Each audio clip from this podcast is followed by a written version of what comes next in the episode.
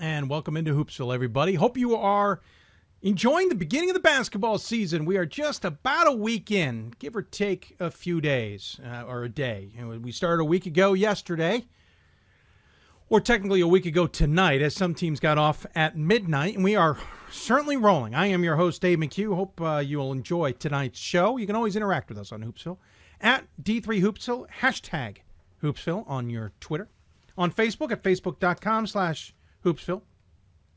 And of course, you can email us hoopsville at d3hoops.com. That's all scrolling at the bottom of your screen. Hope you'll enjoy it. Uh, we got lots in store tonight. An expanded monster show. We will go about three hours, believe it or not. Uh, mainly because we don't have a show between uh, officially between now and um, uh, after Thanksgiving. Um, this Sunday, we will. I mean, at the Hoopsville Classic, which is coming up this week, will be this weekend, starting tomorrow. We'll talk about that in a bit. Um, we will be doing a bunch of coach interviews. We will compile those as we always do. Coach's Corner. That's essentially going to be this weekend's Hoopsville. Yes, a little bit isolated on just the Hoopsville Classic, but nonetheless, we'll, you'll have eight interviews there. Plus, if you tune in, whatever coverage we provide there as well. So Sundays won't be a show, but at that time we'll tweet out when we normally do the, the coach's corner as a reminder to all you.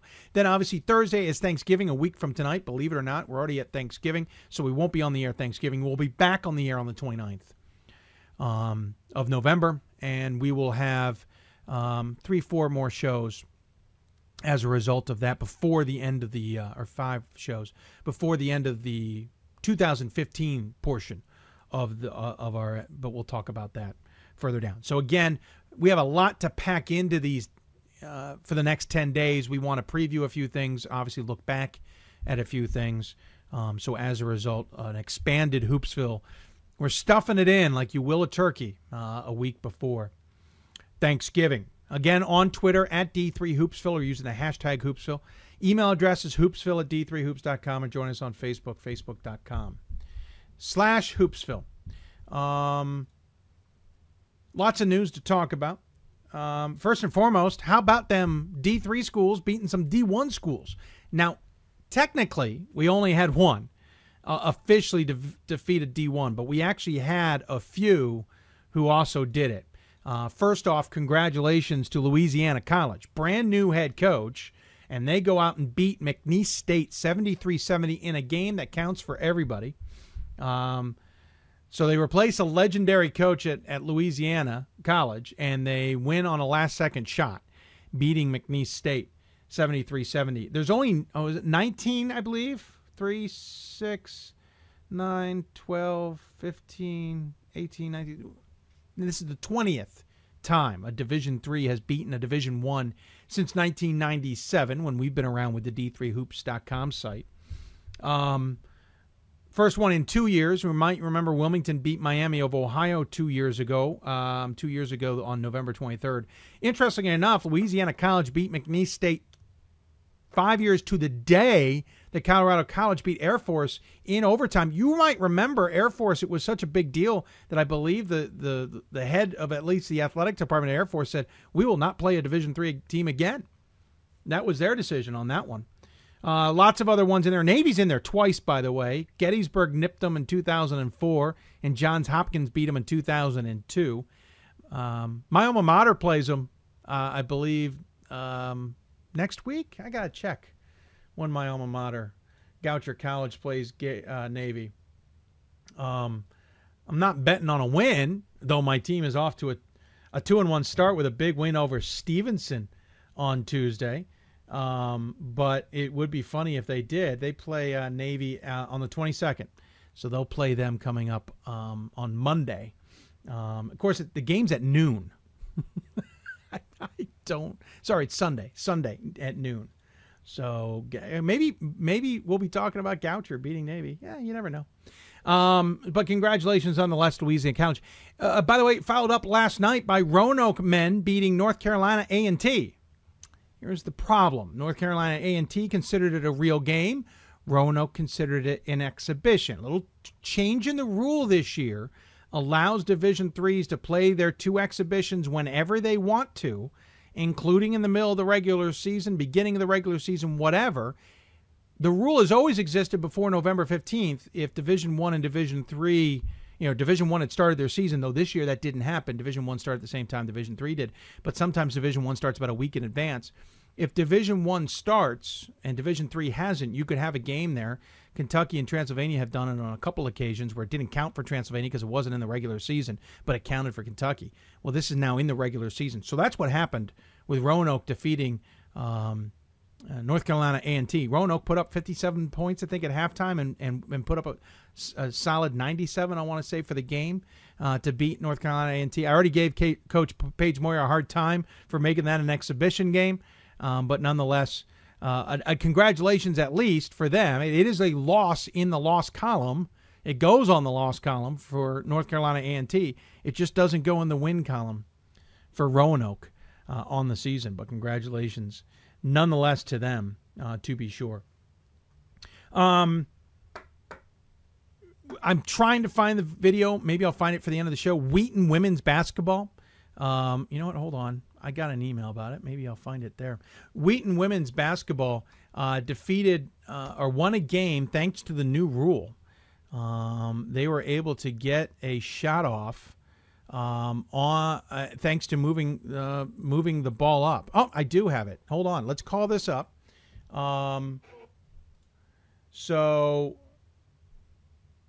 Wheaton um, had uh, the ability in the last minute to move the ball up the court, as you can imagine, um, because of the new rules in division in, in women's basketball, and um, hit a game winner as a result of that, thanks to that rule.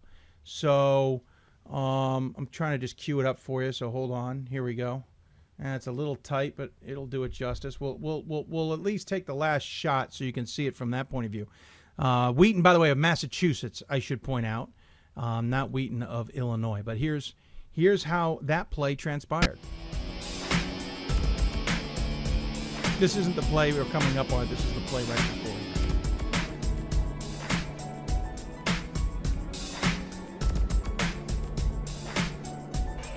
1.3 on the clock. Got to move it up 98 feet. And they missed the buzzer beater. So I should say, actually, you know what? I, I may have misdone that. It looks like, um, forgive me, I do this live on the air. I apologize for that. Uh, looks like they actually got the chance to move it up. Watch the highlights here. But it looks like they got to move it up uh, ahead of time. I, I, I went to look at these earths. See, they moved it up there, 28 foot mark, and got a shot off before the buzzer. So congratulations to Wheaton. That's that new rule in women's basketball that you can do that.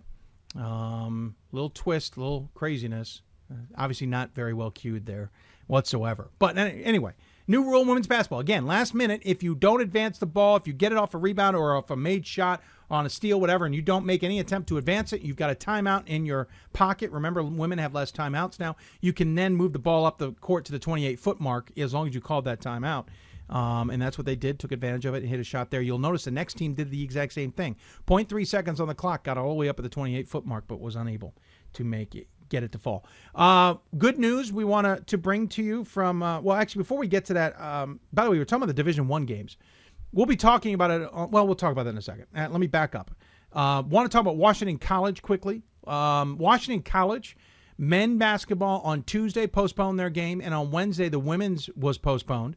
The school has been shut down since Monday. They tried to get classes back up and running on Tuesday, shut it down again, and then yesterday announced that they're not going to have school until after Thanksgiving. A student on their campus, a sophomore, um, was found to have disappeared uh, after coming home, um, and his parents believe grabbing a gun uh, and disappearing. He has apparently had a bit of a rough season or a rough year, uh, kicked out of his fraternity, I believe. Um, I also believe he was um, um, he had left any leadership positions he had had at the school. Um, so obviously a lot of un, uh, of unsettledness for this sophomore. Apparently came home and got a a gun. Um, according to his parents, his parents called authorities, and they shut down the school for this. Um, to be honest with you, I don't know more than that. Uh, they're not saying more than that. Uh, it's clearly got the school uh, on edge. I've talked to a few people on the campus, and they're certainly a little uneasy about everything going on, understandably so. Um, and as a result, they've shut down. And but we wondered how that would affect um, sporting events. As a result, Uh, men's basketball will play their game. I thought they were playing a, a doubleheader, but I could be wrong. Or I mean, a, a tournament. But they will be playing their game this weekend uh, at uh, Elizabethtown. Um, the men were traveling to play, yep, just one game against Elizabethtown. Women were not playing this weekend, so no effect there. Uh, off note from basketball, swimming, for example, was still participating uh, with their event up at Bryn Mawr. Uh, there is a conference doubleheader coming on the 24th uh, on Tuesday. Last I have seen, no changes there. We'll certainly keep abreast of that. Obviously, scary situation for all those involved, and we wish nothing but the best uh, to Washington College. Hope this is resolved soon enough. They cannot find this guy, and he's been missing, I think, since Monday. Last I checked on the story. Um, but the classes have been canceled through Thanksgiving break. Uh, again, they're looking for him. Jacob Marberger, Marberger, 19 years old. Um, uh, we'll, we'll, we can quickly show you this too. Um, this is the, the, the person they're looking for. Uh, it is a very scary story, obviously, for Washington College, and we wish them nothing but the best. Uh, we hope this is found uh, and solved soon enough. Clearly, it's affecting the college. I have a feeling there's more information on that they're not releasing, but nonetheless, we wish them the very best. But that was a big news out of Washington College. Back to the Division One thing, uh, we'll get to, but I want to also talk about the NABC. Once again, uh, partnered with with uh, Hoopsville, as we always talk about um, re up that partnership. We'll talk about it more in the future, but I want to thank a host of people at the NABC, including Page Moir, who is currently uh, on the board, along with several others, Gary Stewart uh, uh as well. I want to thank um, several other individuals who are always involved, uh, even if it's not you know in front of the scenes, behind the scenes um, Mike McGrath at Chicago, uh, Bill Raleigh at Southwestern, um, Charlie Brock at Springfield, to name a few. I know I'm leaving some out. I can see their faces. I can't re- retain their names off the top of my head, but there's been a number of people who've been helpful. I want to thank them. Big re up here on Hoopsville. It's going to be allow us to uh, travel. Believe it or not, we're going to get to. I, I think maybe two sites is my hope. I, don't know. There's a date in February I got to play with a little bit, but in January we're going to probably possibly be traveling uh, somewhere, and maybe maybe even December we may get up to the Wendy's Classic, the last Wendy's Classic. So, I want to thank the NABC. More news along those along that front. Partnerships that we have here at Hoopsville to come. We are working on another partnership. Don't want to jinx it, but we are working on another one, and looking forward to seeing how that can help us uh, as well. And then let's talk about our guests. So tonight, coming up on the show, which we got to get to because we got a ton of content. We will talk to the Women's Basketball Committee Chair, Keri Carollo. She is the head coach for Wisconsin Whitewater. Um, she'll tell you how she knew she was going to become chairman, uh, chairperson, I should say, despite the fact that Dave uh, Martin had been there the last two years and still technically had two more years on his on his term. Um, but we'll also talk about how Dave Martin's no longer on the committee and the little quirkiness of that. She'll talk to you about what the committee is expecting and talk to you about why they don't do things exactly like the men, similar but different and we'll talk to her. Very, very, very in depth conversation with her, very forthright as well. I'll also talk to her about the team, the WIAC, and the region as well. Big D1 versus D3 game coming up on November 28th, right after Thanksgiving. LaSalle traveling to Rowan. What? Yeah. D3 school hosting a D1 school. Why? Well, the head coach for LaSalle, John Giannini, was head coach for Rowan 20 years ago when they won their national championship. We talked to John Giannini from LaSalle. We also talked to um, Joe Cass- uh, Cassidy from Rowan. Joe Cassidy was the assistant under John when they won the national championship. I'm going to venture to say this is the first D1 coach we've had ever on Hoopsville. Except, I was going to say that, except we had some D1 coaches when we were in Atlanta in 2013. Um, so can't say that. First one on our live normal shows. Let's put it that way. Um, but John uh, Giannini from LaSalle and then Joe Cassidy from Rowan will come on. Also talk to Gary Stewart from Stevenson, preview the Hoopsville Classic, also talk about Stevenson and their rough start at 0 2. And then we'll hear from Ryan Scott, regional reporter from the Mid Atlantic. He's a columnist from the Mid Atlantic for D3Hoops.com. We go in depth on the men's side of there. A little longer conversation than I expected, but Ryan kind of talking about the craziness that is the Mid Atlantic, at least to start the season, and allow the question marks that surround it. A jam packed show. We will go three hours tonight. We are on the air until 10 o'clock tonight. I promise you that. Um, and so look forward to that. Uh, quickly, we'll talk more about the Hoopsville Classic coming up. We'll also tag the show a little bit more. But if you want more information, you can go to Stevenson's website or d3hoops.com. Lots of good games starting tomorrow. We're looking forward to that as well. We're going to take a break. When we come back, Keri Carollo from Wisconsin Whitewater joins me. Talk about the uh, D3, uh, talk about the National Committee and everything therein. And we will talk about. Um, her team uh, in the region and, and everything there. Very in depth conversation, well worth the listen. You're listening to Hoopsville, presented by D3Hoops.com and the National Association of Basketball Coaches. More Hoopsville right after this. We've got more schools than Division One, more fans than Division Two, and more upsets than March Madness. There's 800 programs with over 11,000 games leading to two national championships. And we've been covering it all for over a decade. From eastern to occidental, from Puget Sound to Piedmont, from southwestern to the University of New England, and from Hope to Calvin. Nobody covers Division III basketball like we do. We're at d3hoops.com at www.d3hoops.com. Division three schools offer academic scholarships instead of athletic scholarships. This really puts the focus that the student athlete needs to maintain that GPA. I did receive a non-athletic scholarship upon entering uh, school. I got the presidential scholarship, which was huge for me. I think there's more opportunities for academic scholarships in Division Three. A lot of people pick schools just based on the sport and don't get that experience. Being a Division Three athlete and developing my leadership skills has definitely put my name out there and helped me get more recognition on campus, but more recognition nationwide. I did win the Jostens Trophy, which is based on leadership, academics, and then how well you do on the court. I'm also the Schwartz Scholar of my class. Schwartz Scholarship is basically a scholarship that is given to a student who's identified as a likely leader. And the end of the day, it won't matter how they play on the field, it will matter how they do in the classroom.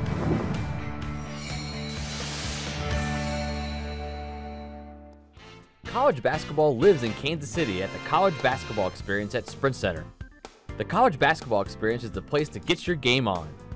It's not a museum, it's an experience you won't forget. Discover the history of the game in the National Collegiate Basketball Hall of Fame, featuring the Gallery of Honor, Mentor Circle, and Honor Theater. Suit up in the latest CBE logoed Nike gear at the CBE Hoop Shop. Elevate your game today and visit the house that college basketball built.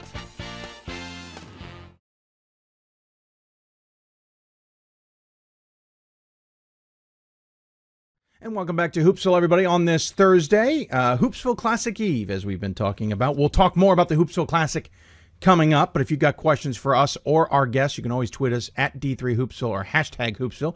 Email us, hoopsville at D3Hoops.com, or join us on Facebook. Facebook.com slash Hoopsville. Uh, last week, we talked to the Men's National Basketball Committee uh, chair, uh, Brian Van Haaften from Buena Vista.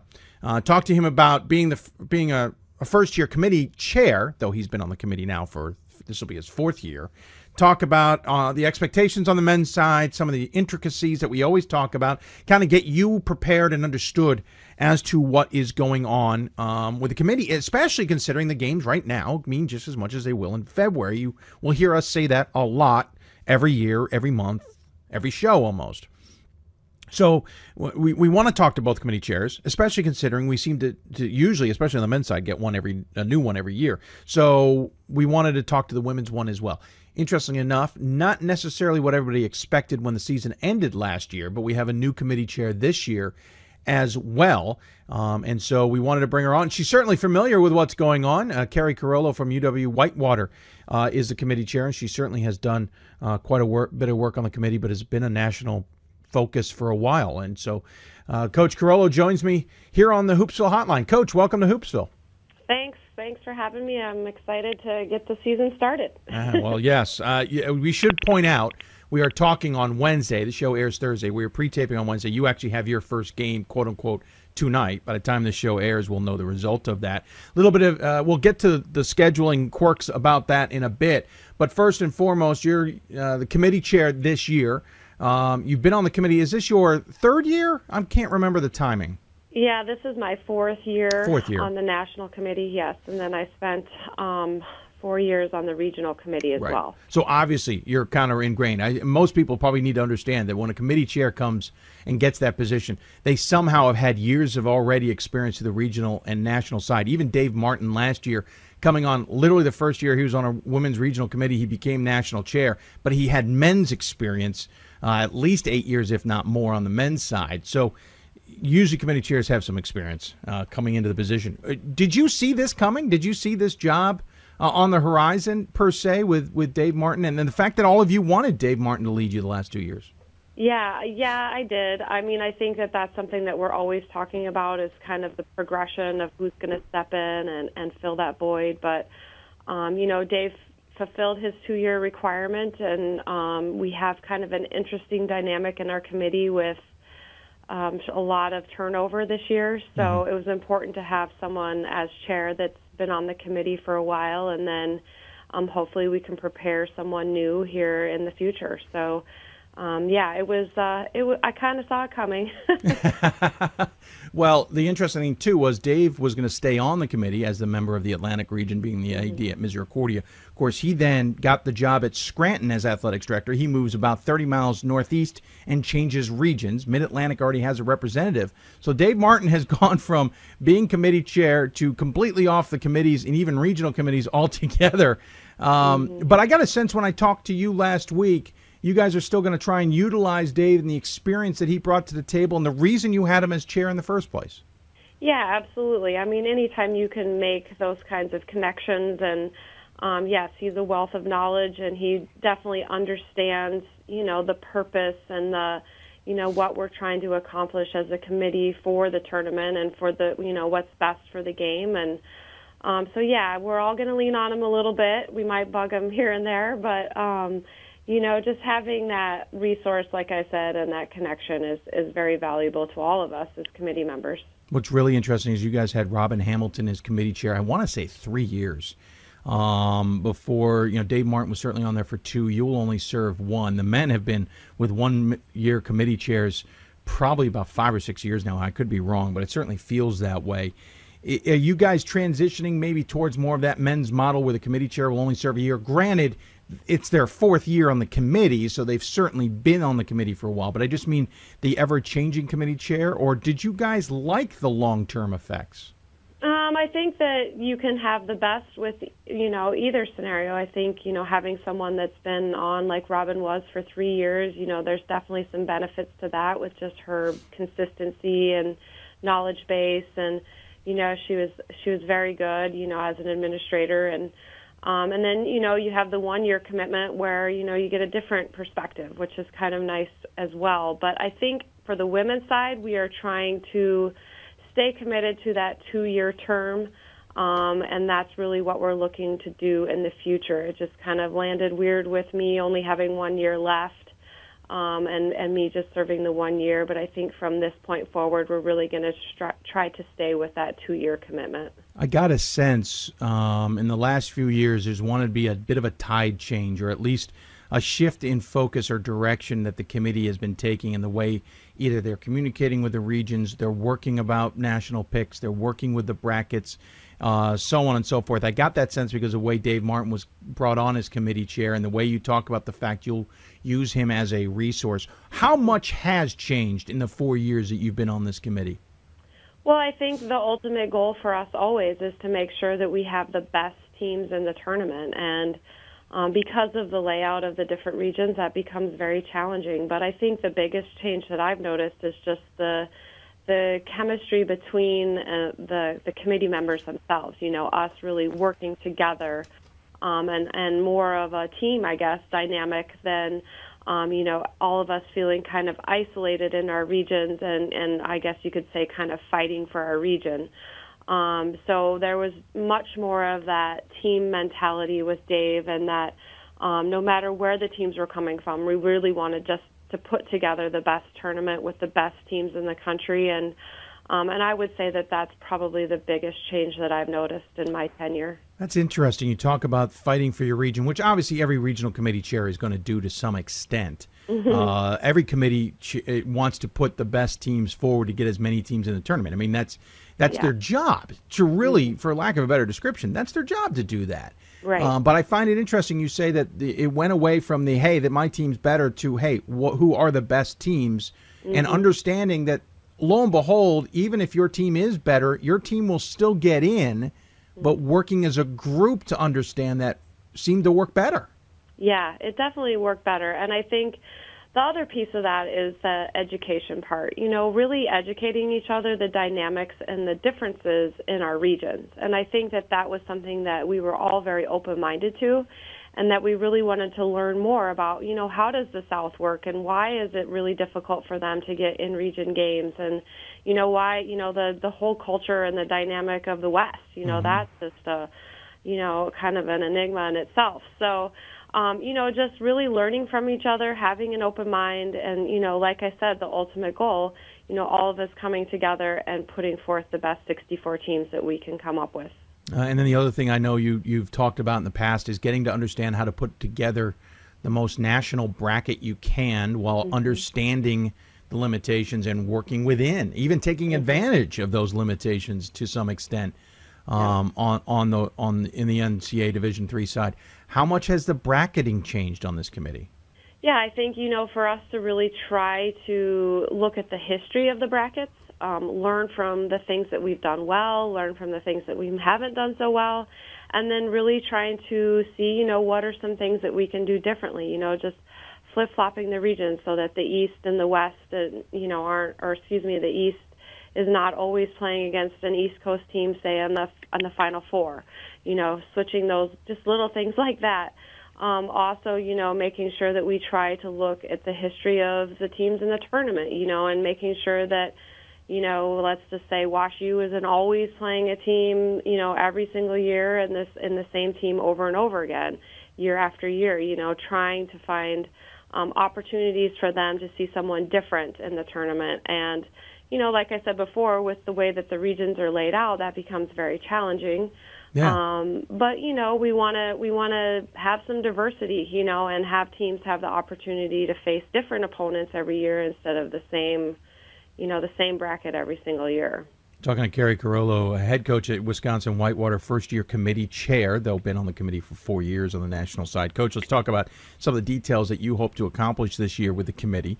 First and foremost, I ask this of all committee members, uh, committee chairs, I should say. What's the message to the regional committees? What is the message from the national committees down to the regional committees when it comes to understanding the numbers, when it comes to putting their regional rankings together, et cetera? Well, the, the main message is always, you know, we have to make sure that we look at the total body of work. Um, that is always going to be a reoccurring message to our our regional committees, and um, you know, really doing the best that we can to stick to the numbers. Um, there's always going to be subjectivity because that's the nature of the beast. Um, but you know, really try to follow the guidelines from the national committee and um, be consistent. You know, be consistent with your rankings each week. Um, if you, you know, if you're doing, if you're ranking a certain way and, and it completely changes the next week, you know, then there's going to be a lot of questions that we're going to have. So, um, consistency is going to be very valuable and very important. Are you going to be willing to change rankings if you feel that the, the regional committee is not being on that consistency? Well, I think that we try not to do that. Certainly, we really yes. want to trust our committee that they are knowledgeable and, and more knowledgeable than we are as far as a national committee in the sense that they know their region. Um, so we want to trust that they're doing the right thing, but there's always an educational process. I mean, we have a lot of new national committee members, so it's there may be, you know, our first ranking that is not published is going to be very valuable to us this year because we have a lot of committee members that are, um, you know, just learning. So um, we're hoping to use that first week as an opportunity to really kind of get things going and make sure everybody's on the right path, and then hopefully we can continue from there. You said something to me. It's not technically part of the criteria, but uh, understanding that not, not everybody has the same opportunities, understanding the differences. H- how do you hope to implement that mentality? And you kind of hinted at it, you know, knowing that the South is different than the West, which is different than the Northeast, which is different, et cetera, et cetera. But Yeah. how do you hope to implement that when it's not technically a criteria marker? Well, I think it's just a discussion. I mean, it has to be, uh, you know, a conversation that's had, and um, you know, and like always, we're always trying to look at all of the criteria that is set in front of us, and then all of the things that factor into that. Um, and that's always going to be something that affects m- both the men's and the women's basketball bracket. Is just the location of teams and um, their ability to travel, and you know the the financial cost it, that it takes for a West Coast team to travel and play more ranked teams. You know, those are things that are just part of the discussion. It's not, um, you know, going to have a heavy impact one way or the other, but it's definitely part of the discussion. You and I were talking last week, uh, just chatting on the phone. One of the things you had mentioned to me was not comparing home and away. And I realize that my note doesn't give away all the information there, and it maybe sends us down the wrong direction. But what do you mean when you look at a schedule and you do look at home and away games? What are you trying not to do, and what are you trying to do? Well, I think it's kind of the same as you know when we're looking at teams in different regions. I mean, I don't. I don't. We cannot weigh, you know, a home and away game differently than you know any other game. So we have to make sure that, like I said, we're very consistent in that we stick to our criteria, um, and you know, home and away is not one of our criteria. So we we can't um, consider that.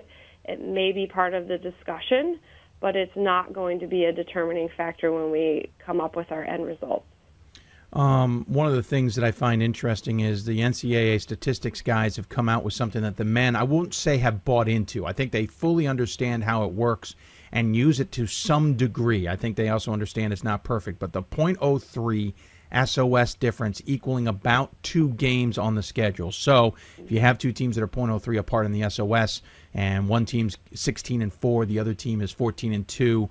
Essentially, the men's team would say, you know what, that's kind of a wash. If we flop mm-hmm. the SOSs, the record should probably be the same. We're not going to really ding them on that. We think that's an equal number, and we're going to move on to something else. You're telling me though that you're not buying into that number as much, or that diff- or that uh, formula, I should say, as much as maybe the men are, and that could be a difference when we come come time to selection time or ranking time to understand how the two committees are maybe working a little bit differently. Yeah, you know, I think um, there's always going to be some way to measure, you know, from a statistical standpoint, but um, again, I go back to the criteria. It's you know, we we have to make sure that we look at the total body of work. Sure. And we stick to our criteria um, and then, you know, we can look at some numbers. 0.03, like you said, is a, is a good number to kind of work from.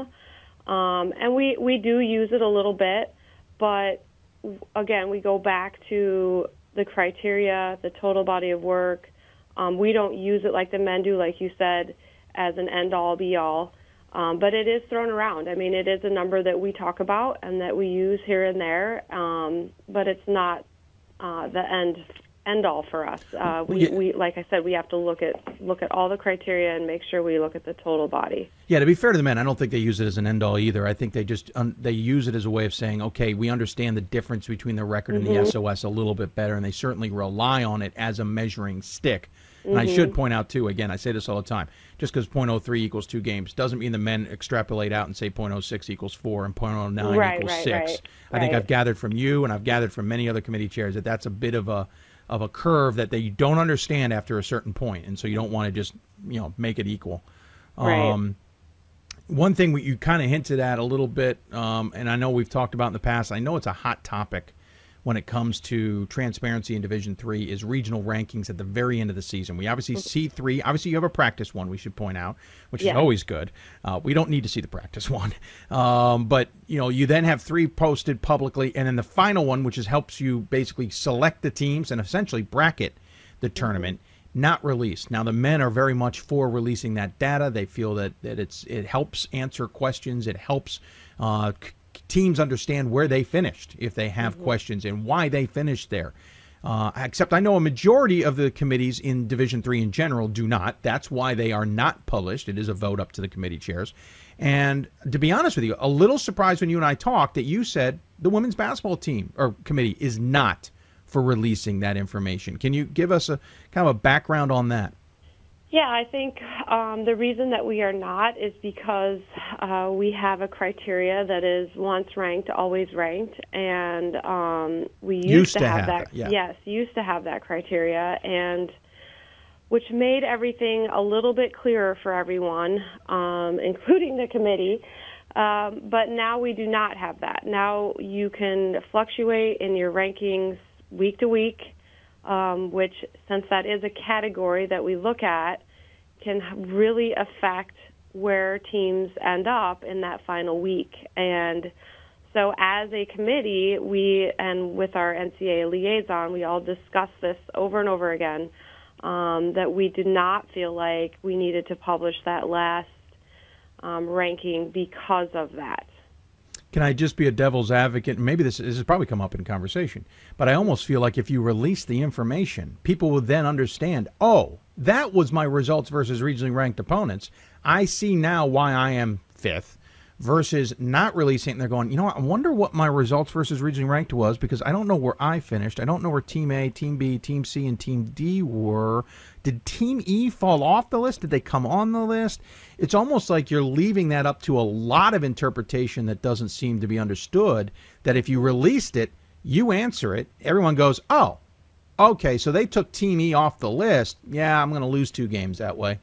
Right, and I think it's also a timing factor that's involved. I mean, we we literally do the rankings, that final ranking, right before we bracket. Yes. So I think that that well, right before you select, you mean? Yeah, excuse me. Yeah, right before we select. So that is another reason why we didn't feel like it was really necessary. Is just because of the timing of everything. I mean, it's all done at once.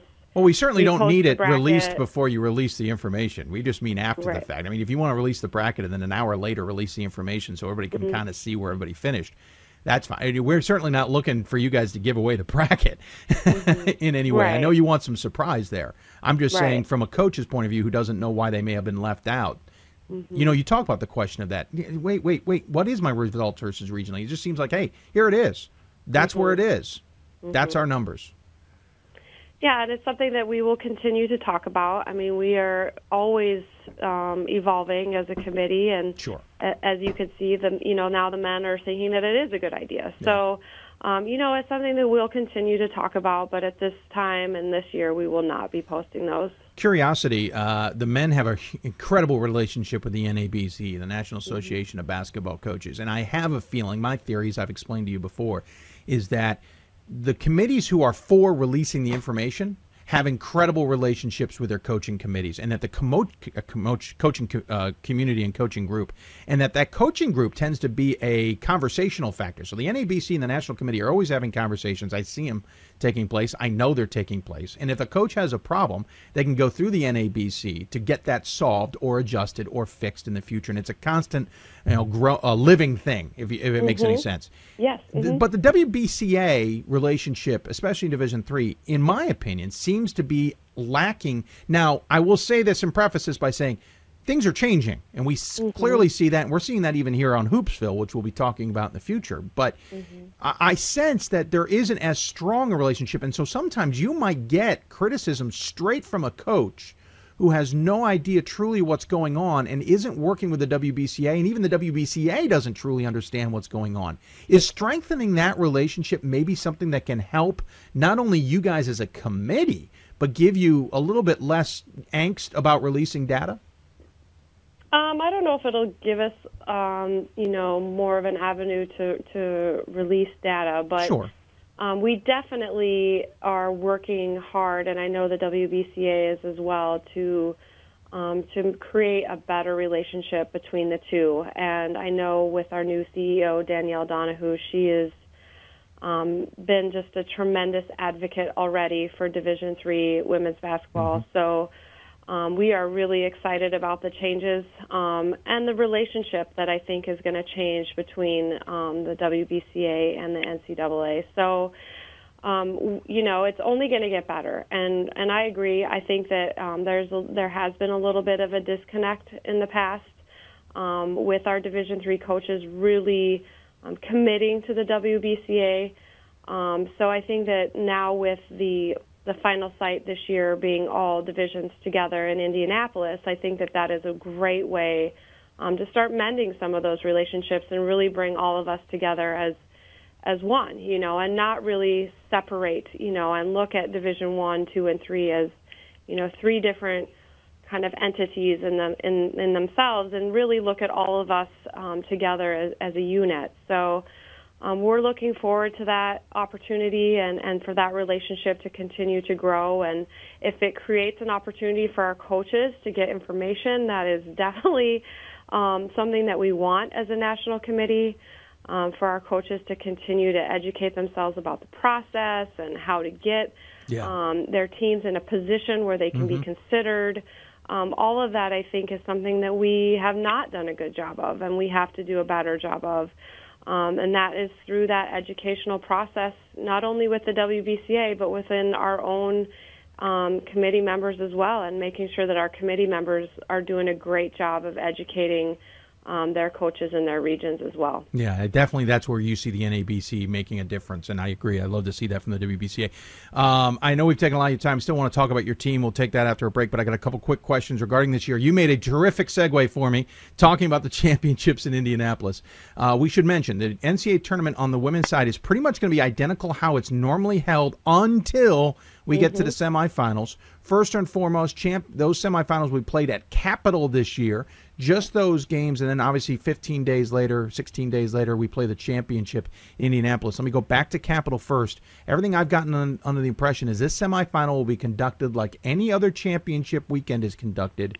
There will be community service. There's going to be a championship dinner. There's going to be a big hoopla. I know WebStream will be doing, or NCAA.com is going to be doing the two semifinals. Is that a correct assumption on all the rest? Yes, that is absolutely correct. We want to make sure that those four teams feel like it is exactly like a Final Four site, even though it is not technically called the Final Four site. Mm-hmm. Yeah, I mean, there's banners Um, made up for them, so that's good. I mean, Yeah, Capital's yeah. on there. yeah, yeah. Capital is going to do a fantastic job. Um, Dixie Jeffers, the head coach Yeah. at Capital, was also a national committee member, and um, so she knows. She knows what it's like. She's won two national championships herself. Um, so she is going to put on a fantastic um, event for these student athletes and their coaches, and um, I think that it's going to be tremendous for these student athletes to have an opportunity to not only have a semifinal site, um, but also have the opportunity to be a part of all of the um, Final Four site with Division One and Two. Um, we will. They will also be included in all of the um, banquets and everything, along with all the Division One and Two student athletes. And then we're still not set on a time for our games on Monday um, for Division Two and Three. nice segue again, Coach. Yeah, we're trying to figure out. We're trying to figure out. You know, what is the best case scenario with obviously the men's championship being that evening. Yeah.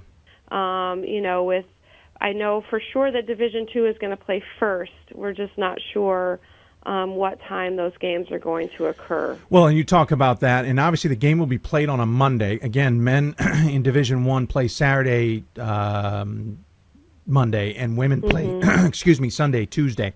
Right. Um, and I know when you and I talked, and I know it's already been a concern, a Monday game, um, beginning of April. Uh, granted, it's in the same location as the women's Final Four.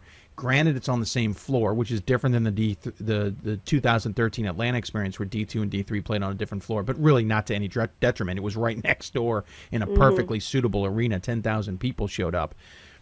But that game being on a Monday, that game Right. possibly, I mean, Mondays just in a general sense are a, not the greatest day to play a sporting event. It's not like Monday Night Football is the best thing in the world compared to Sunday Night Football. Right. Um, how concerned are you that that game, as great as it is in Indianapolis, is still going to get lost? Yeah, you know that is definitely a concern, but I think um, I think the city of Indianapolis is going to do a great job. I mean, they really are um, very supportive, obviously, Yes. of, of basketball and Yes. um, and and other sports, but you And the know, NCAA. yeah, and the NCAA obviously is there, so we'll get a lot of their support. But um, I think the WBCA has done a tremendous job, really promoting not only getting the college coaches to come, the Division One, Yeah. Two, and Three college coaches to come, but also to bring their teams. You know, I think they've done a great job really promoting it.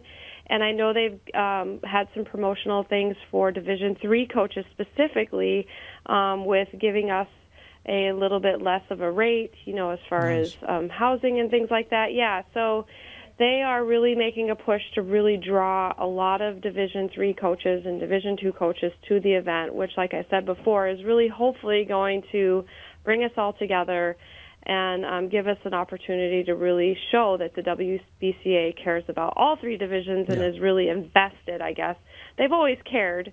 Don't get me wrong. No, I know what you mean. Invested. Yeah. Yeah. I guess invested is Well, probably some- the better word. And sometimes the D1, as we know in the rules book, you know, it, it, it flows from the top down. And sometimes even if D3 is the biggest, doesn't mean it gets the best. And so, Correct. Yeah. um, well, I appreciate you talking about this. We I, I want to talk about your team. We're taking a lot of time, so I want to get to that. We'll take a quick break here and then get your uh, talk about your team, the conference, and the final word. Um, but obviously, the idea is to get to Indianapolis. Obviously, the idea is to make Division Three women's basketball better. I'm sure you're looking forward to this year. I am. I'm really I'm really pleased that I have the opportunity to be the chair this this particular year um, because of all of the events and the changes. But um, we're always working hard to make this game better, and you know any way that I can give back to the game that has given me so much, um, I'm excited to do it.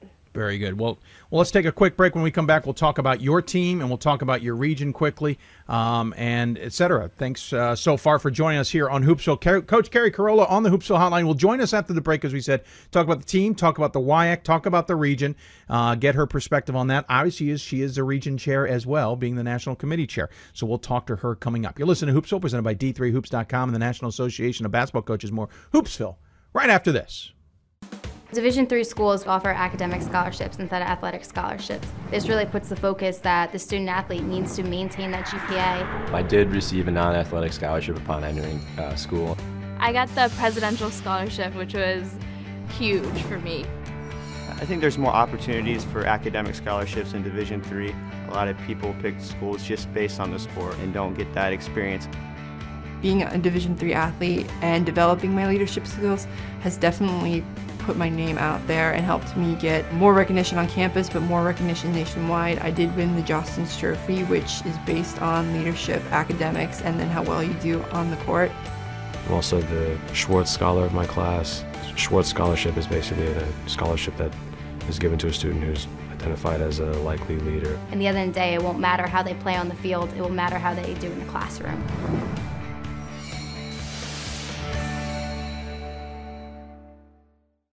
We've got more schools than Division 1, more fans than Division 2, and more upsets than March Madness. There's 800 programs with over 11,000 games leading to two national championships. And we've been covering it all for over a decade. From Eastern to Occidental, from Puget Sound to Piedmont, from Southwestern to the University of New England, and from Hope to Calvin. Nobody covers Division 3 basketball like we do. We're at d3hoops.com at www.d3hoops.com. Welcome back to Hoopsville, everybody. Uh, in the middle of having a conversation with Keri Carollo, the head coach for Wisconsin Whitewater, just talked to her as a committee chair, talked to her about the committee and all the elements about that. Of course, the championship. Should point out really quickly the consolation game that the women's basketball still has will not happen this year. The two semifinal games will happen at Capital. That's it. Champions, uh, the winners of those games move on to Indianapolis and will play a championship game in Indianapolis 16 days later. That's it. No consolation game. There's talk about all star games and all that stuff in the future, but this year, none of that will happen. All that stuff will reemerge in the future. But let's get back to um, the what the uh, Central Region.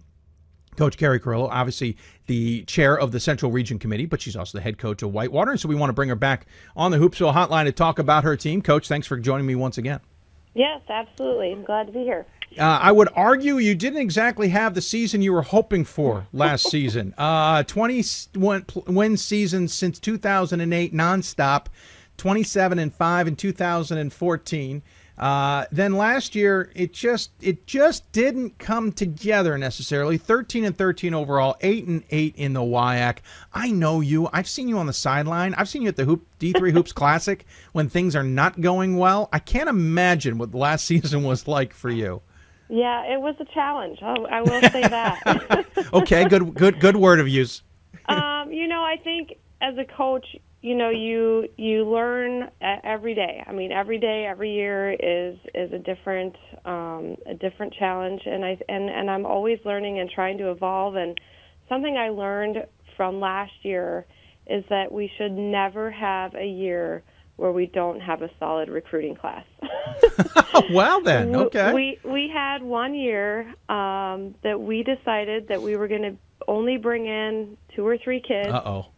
and we learned from that. We learned Yeah. the hard way, you know, and um, so that's something that we, we will never do again. It's it's something that we look back on and we're like, that was a mistake and that was not a good plan. And um, so, what in turn, in the in the long run, what happened is then we end up with no senior class. Sure. And when you don't have a senior class, as all coaches know, um, and have that leadership and have you know just that good core um, sense of urgency that you know and those those seniors always have, um, you're going to have a tough year. And you know even though we had a lot of talent last year, when you don't have game experience and you don't have leadership, it is going to be tough and um, we lost one of our best players halfway through the year, um, which made it even more challenging. But you know, I will say this: we had a very resilient group. We had a group that really wanted to get better. We had a group that was very disappointed in their outcome of their season, um, and they really used that to catapult them and really move them forward through the summer and really make sure that they had a great summer. So if we could do that through, you know, a 500 season and really, you know, set the tone for this year, um, I can live with that. But uh, as you know, I mean, as any coach, when you win 20 plus games a year Yeah. and then you have a year like we had last year, it is it is challenging for everyone. Well, we said 2008. I mean, you're 29 29 and 4 that year. The year before, you were 19 and 7. You're still up at that echelon.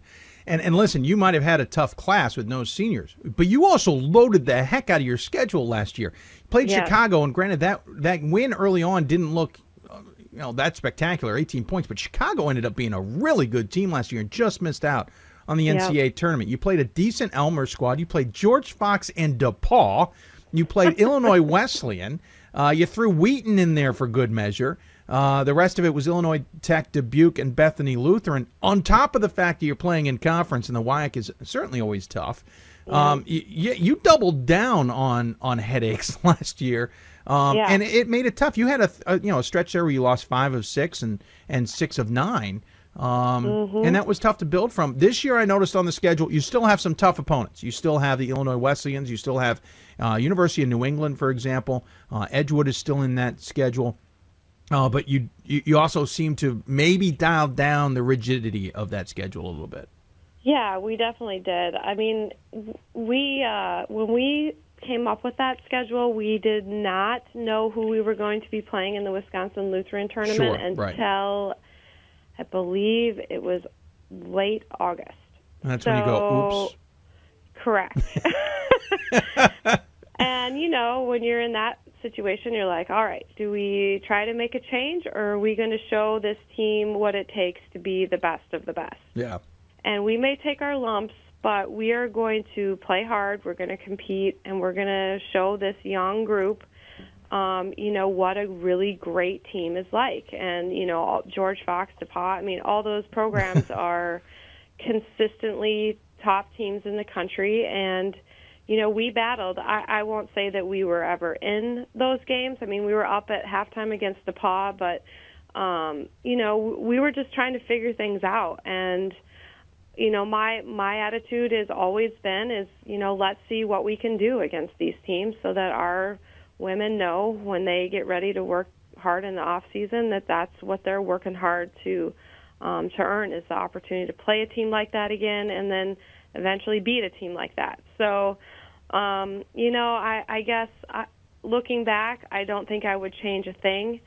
Um, I know it was tough for us mentally and and for our team, but um, I know the women in our on our team now are thankful for that opportunity and and now know what it takes to be one of the best teams in the country, and so they're ready for that challenge. So I'm excited to see what they can do this year. You talk about the fact you didn't lose anybody from this team. You look at the stats from last year, and it's not like anybody jumps off the page. And by the way, we should be talking, uh, mentioning the fact we are talking on Wednesday here, prior to your first game of the season.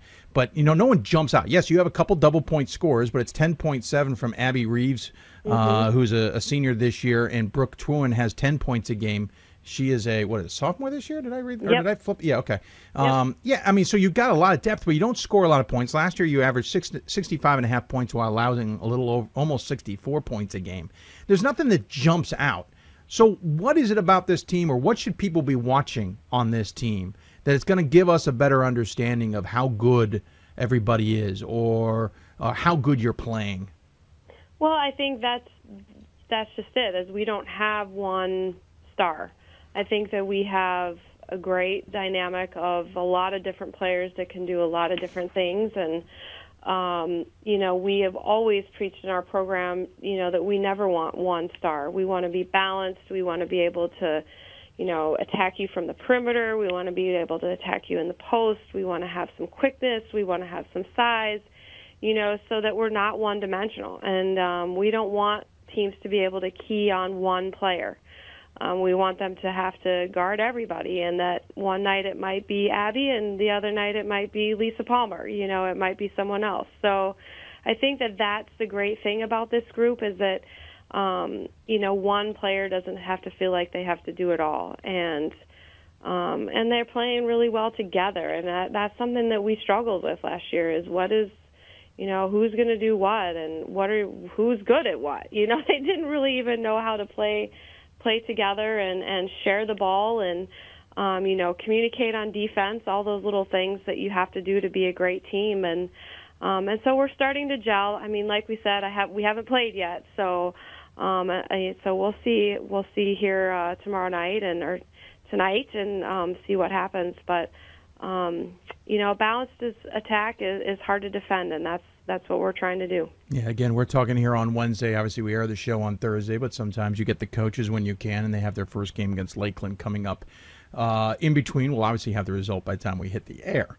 Um, Coach, what do you expect of this conference? You're predicted to finish second. Oshkosh is predicted to finish first. Um, this is certainly a, a, challenging conference, as it were.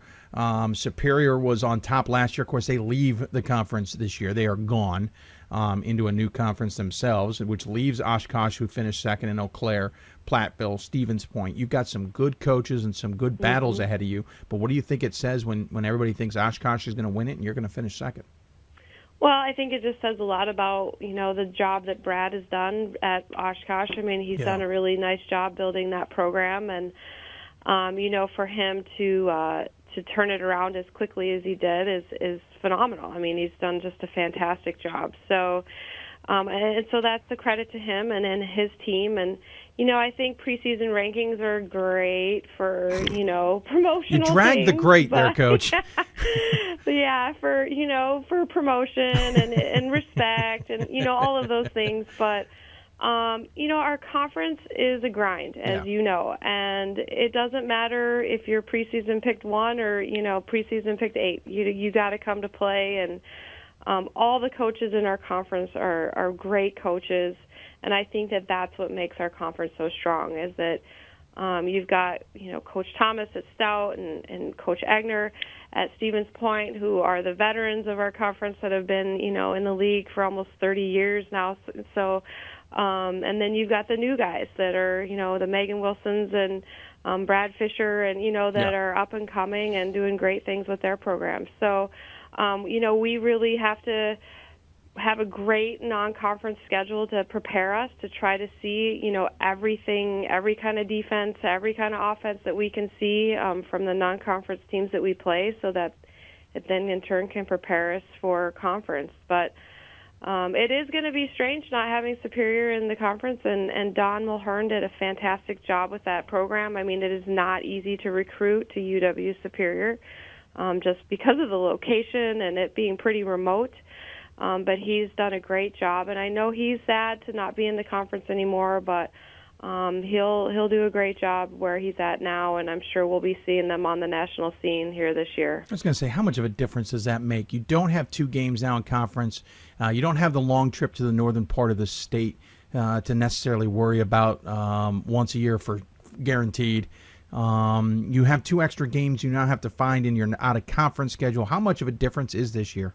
It it is very challenging to schedule. Um, to be honest, we uh, we don't have any conference games in December, um, which is very different for us. Usually, we would have at least two and possibly three Um, so when we're looking at non-conference games, um, really the CCIW has eight, well now nine. They added Carroll University's Mhm. teams in their conference. Mhm. So we look to them a lot. We look to the um, Iowa conference because they only have eight teams in their conference. But then you look at all the Wisconsin um, conferences, and most of them have you know 10 or 12. So it's very difficult to find a local in region, you know, not having to fly somewhere um, game because everyone is full. So it becomes very challenging from a from a scheduling standpoint. So you're what you're going to see from our conference is a lot of teams playing in a lot of tournaments Sure. um, just to get you know a two for one, and then we've got some co- coaches that are you know pairing up and then playing two teams from the CCIW or two teams from um, you know the the Iowa conference. So, um, but it is challenging to schedule. I, I will admit, um, and it is you know unfortunate that we don't have that other conference team, which was a very good conference team um, to help with our strength of schedule, but um, you know, we'll we'll figure it out, and our coaches are very resilient and very crafty, I guess you could say, with with how they, um, you know, pull their schedule. You know, you can together. always you can always play them if you want to. Yeah, yeah, definitely. I, I don't know if I want to drive that far. Yeah, there's there's some drawbacks. The, the the length for you guys is is pretty enormous, and the uh, Yeah. and the fact that they're a really good team certainly plays into the, to that as well. Well, Yeah. What do you think of this region, though? I mean, this is a central region that's always lock stock. Uh, it is always tough. I mean, you got the CCIWs, as you point out. You've got some other ones in the area that are certainly tough teams. Obviously, the Chicago's and the WashU's from the UAA, Mhm. and uh, and and others. I mean, we shouldn't. You know, other conferences certainly put up some good opponents. This is going to be a Yeah. tough region yet again this year. Yeah, it really is. Um, and it's you know it's interesting to see how the different conferences have kind of evolved and Mhm. changed. You know, like the CCIW, you see a lot of changes happening there with um, North Central having a great year last year Yep. and them come kind of coming to the top and. Um, but you know, WashU is always very good, and and Coach Fahey and I just enjoy watching her team play and how hard they play. And you know, I think Carissa's done a great job at Chicago. She's really got things going there. And um, but yeah, our our region is always very strong. Always um, is you know uh, through the tournament does very well. Um, so we're we're really happy with where we're at, and you know I think we would like to see our region put forth more teams in the tournament. I think Sure. we've been a little disappointed the last couple of years, to be honest with you, and how many teams from our region have actually got into the tournament.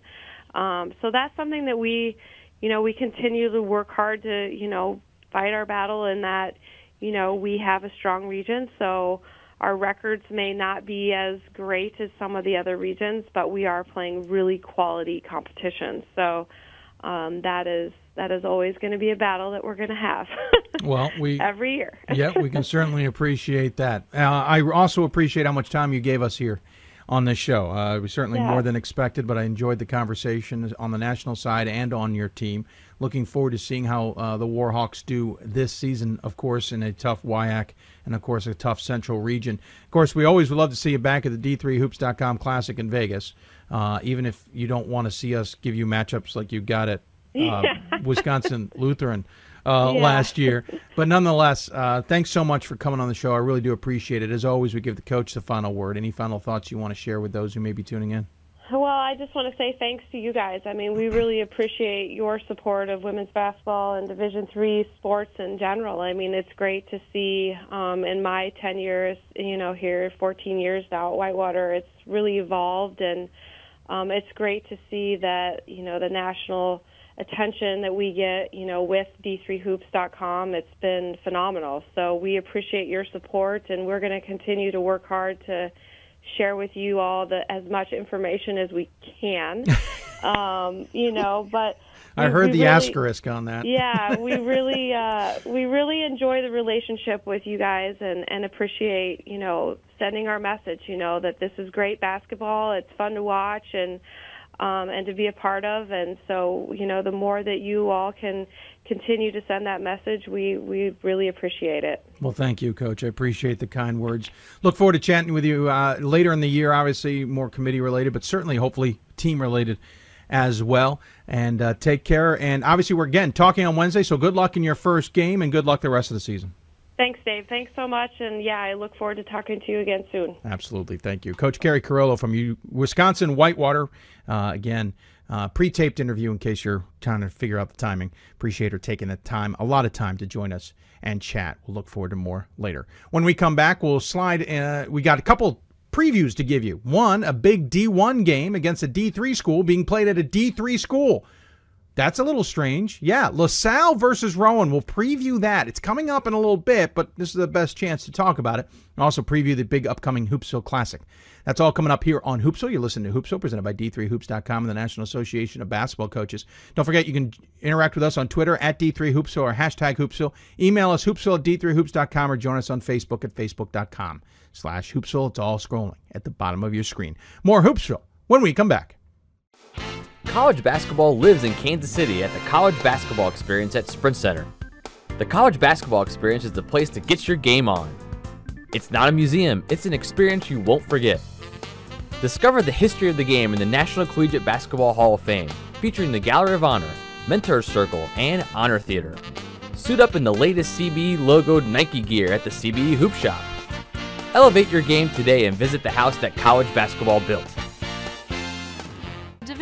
Division 3 allows you to be able to give yourself to other things.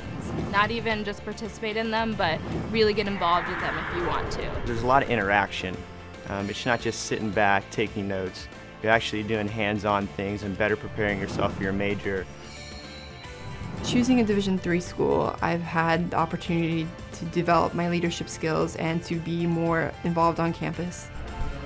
Division three in athletics, you know, affords students the opportunity not only to participate in uh, intercollegiate athletics at a competitive level, but also gives them the opportunity to, you know, engage in the other interests uh, in their campus and in their lives outside of that sport and outside of the academics on the campus.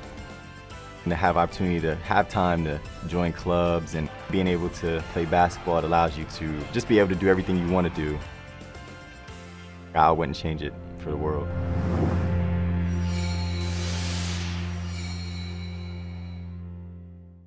Welcome back to Hoopsville, everybody. Hope you're enjoying the show. Our second Thursday show of the season. Just a reminder, we'll be on the air for the most part on Thursdays and Sundays the rest of the season. However, this Sunday we will not be live on the air following the Hoopsville Classic. We will be doing a number of interviews at the Hoopsville Classic, as we always do. We will make that our unofficial show, the Hoopsville Coaches Corner. So tune in for more information on that for Sunday. So we're basically going to take about 10 days off here because obviously we will not be on the air for Thanksgiving. We'll be back on the air uh, at the end of November, um, the 29th to be specific um, moving forward from there. So uh, a little bit of a break because of the holidays and the craziness of the Hoopsville Classic, but that 10 day break was going to happen no matter what. Um, so just a heads up on on all of that.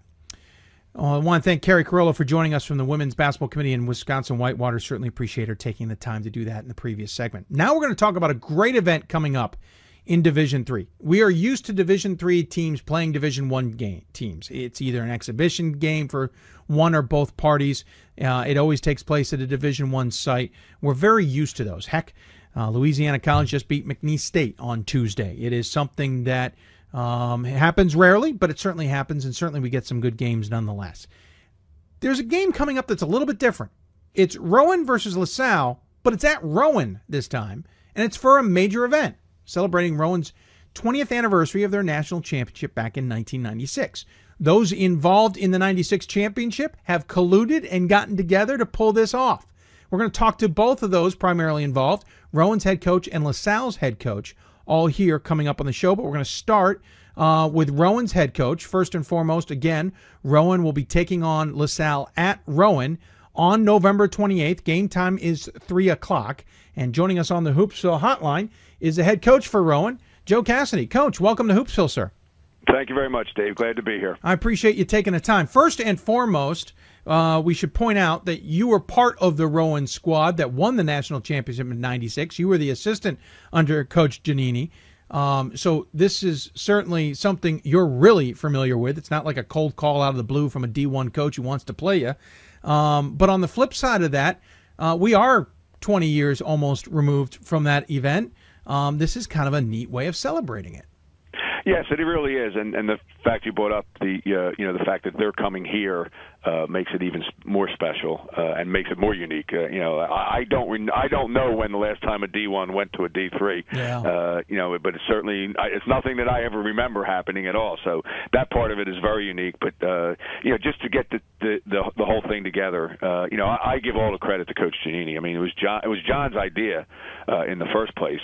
And then when he proposed to, you know, the possibility of the game being played here, uh, you know, I just thought that you know that that was making it a very unique situation. And then our, you know, we we discussed it back and forth whether to play here, whether to play there, and and uh, you know we present to our administration they definitely wanted it to be here if, if that could happen. So, sure. Uh, you know, it's a great, it's a, it's it should be a fun day. We'll talk to Coach uh, Giannini coming up about what it was like to make the phone call and your reaction. But what was your reaction from your point of view when he called up to say, "Hey, I got an idea. I want to play at your place." Blah blah blah blah blah. Well, at first I was shocked. I mean, you know, I mean, John and I have maintained our friendship over Yeah. the years, you know, since he's left here, and you know, we we we do spend some time together in the off season, that kind of thing. But uh, when he first proposed it, you know, I mean, my my initial reaction was one of almost shock, but it was one of almost like, oh yeah, definitely, I'll, yeah, let's do it, let's do it, let's do it. I mean, that's, you know, then you know, the question was just finding the date, and then the other question was, you know, rearranging uh, our schedule to to accommodate their schedule. So, uh, you know, but you know, that that that part was the least of our problems. I mean, just the fact that we got the opportunity is something that we needed to jump on and take advantage of. Um, it's not like you're be playing in a D1 facility. I mean, yours is a nice facility and all, but it doesn't seat as many as a D1 program does. So that's a unique venture. You're also getting to play at home on your rims, on your court, your environment, etc. Uh, certainly some added bonuses there, but it's truly to celebrate this national championship that you guys pulled off in 1996. Uh, how much does that championship championship still resonate on the campus? Well, I, I don't think it resonates at all with the with the current student body. I think it resonates with the older alums and the faculty and the people that were part of the you know the campus back in those days. Uh, I think those people will have it as a, you know be more of a special day for those kind of people.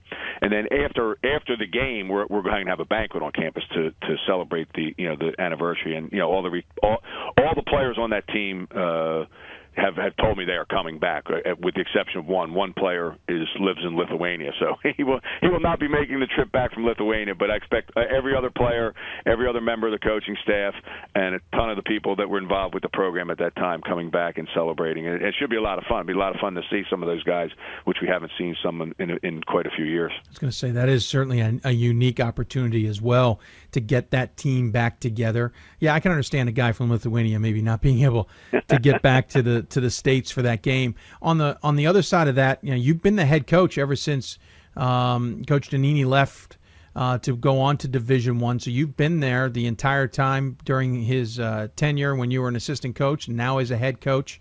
How much has changed since that '96 championship?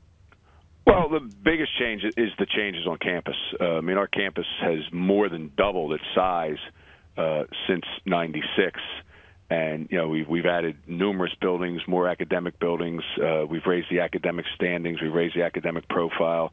Uh, you know, that's actually '96 was the first year, or, you know, the 96 97 school year was the first year that we had added the engineering college. Uh, and that certainly has brought a lot of prestige to the university. So, yeah, the changes the changes around here have, have been massive over the last 20 years. Massive is the only way to describe it. Like I said, we've more than doubled the size of the school. Sure. Um, let's talk about that championship year. Uh, pretty incredible uh, run through the tournament. You guys defeated uh, York of New York uh, rather handily, 130 to 66. Uh, defeated New Jersey City, 102-83. Uh, you then beat Williams 85-77, Stockton 98-70. You beat Illinois Wesleyan before going on to beat uh, in the semis before going on to beat Hope 193. Certainly had a high-powered, high-octane offense uh, those teams had. Finished the season 28 and four. Though this was back during the tournament days when it was very regional. I mean, you saw nothing but um, basically Atlantic region opponents in in York and New Jersey City. Um, before you know, Williams was the offshoot of that. Before then beating Stockton and before getting to Salem to finally get a chance at somebody outside of necessarily the East Coast. Very different way than we do it nowadays, though similar. Though similar. Right. Well, one of the things with that year, we end up, like you said, we end up 28 and four, which is 32 games. We end up playing New Jersey City four times that year. We played Yeah. Stockton four times that year. So that was eight of our 32 games Yeah. were against those two teams, Yeah. which was not an easy thing to do. No. playing you know that quality team repeatedly. Yeah, that happens uh, certainly a lot in Division Three. You don't see it as much, but it, it was nice that at least it was in the second uh, weekend, uh, at least for Stockton. It was in the second Right. round for New Jersey City, and obviously the NJAC. This was back in the heyday of the NJAC.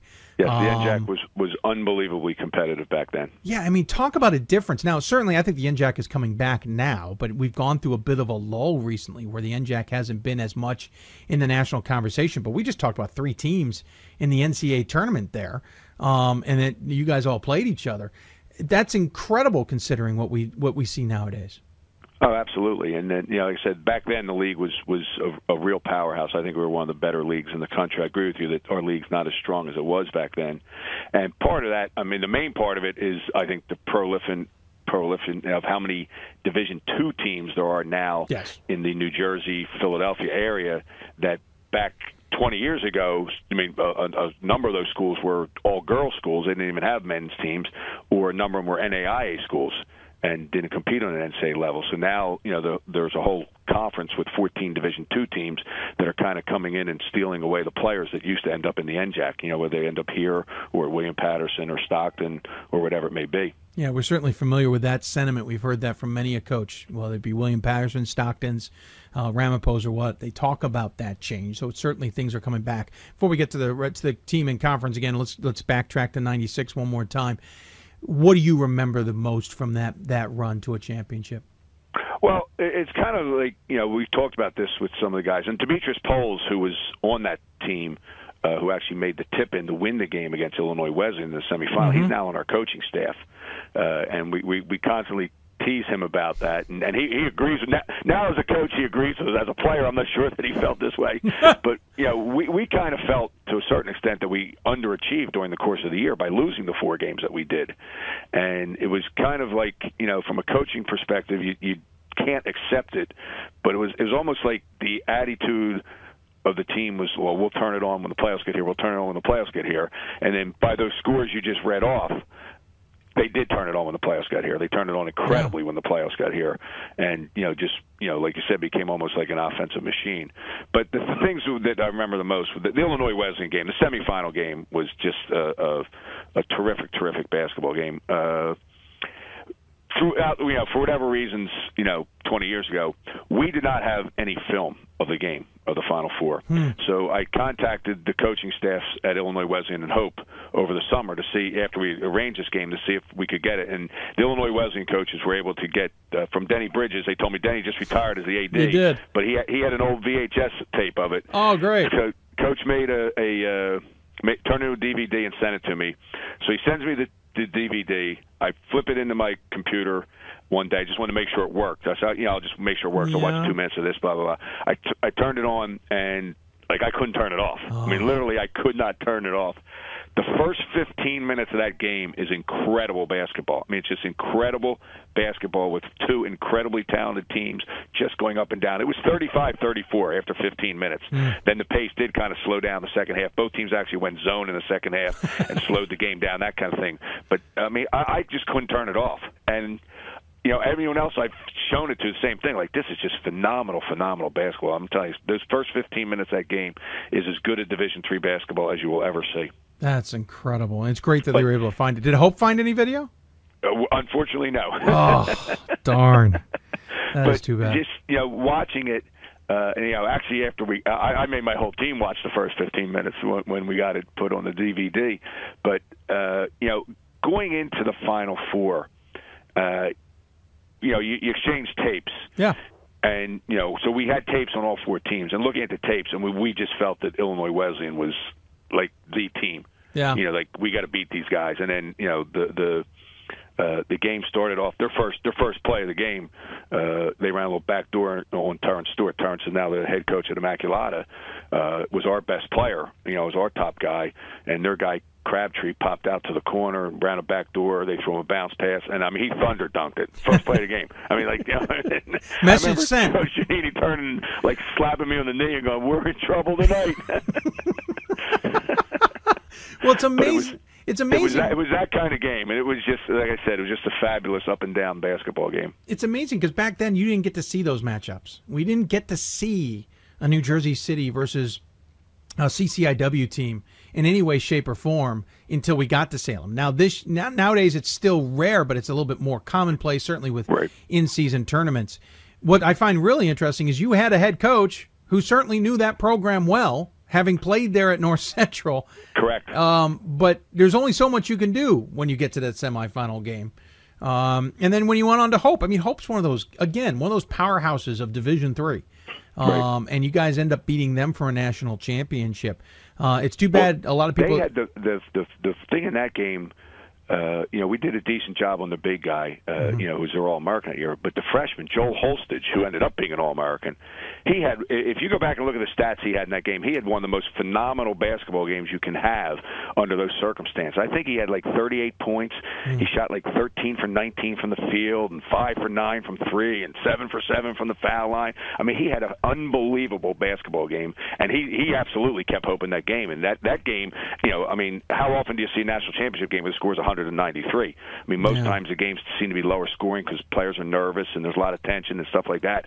That game was wild too. That was an up and down track meet the whole night.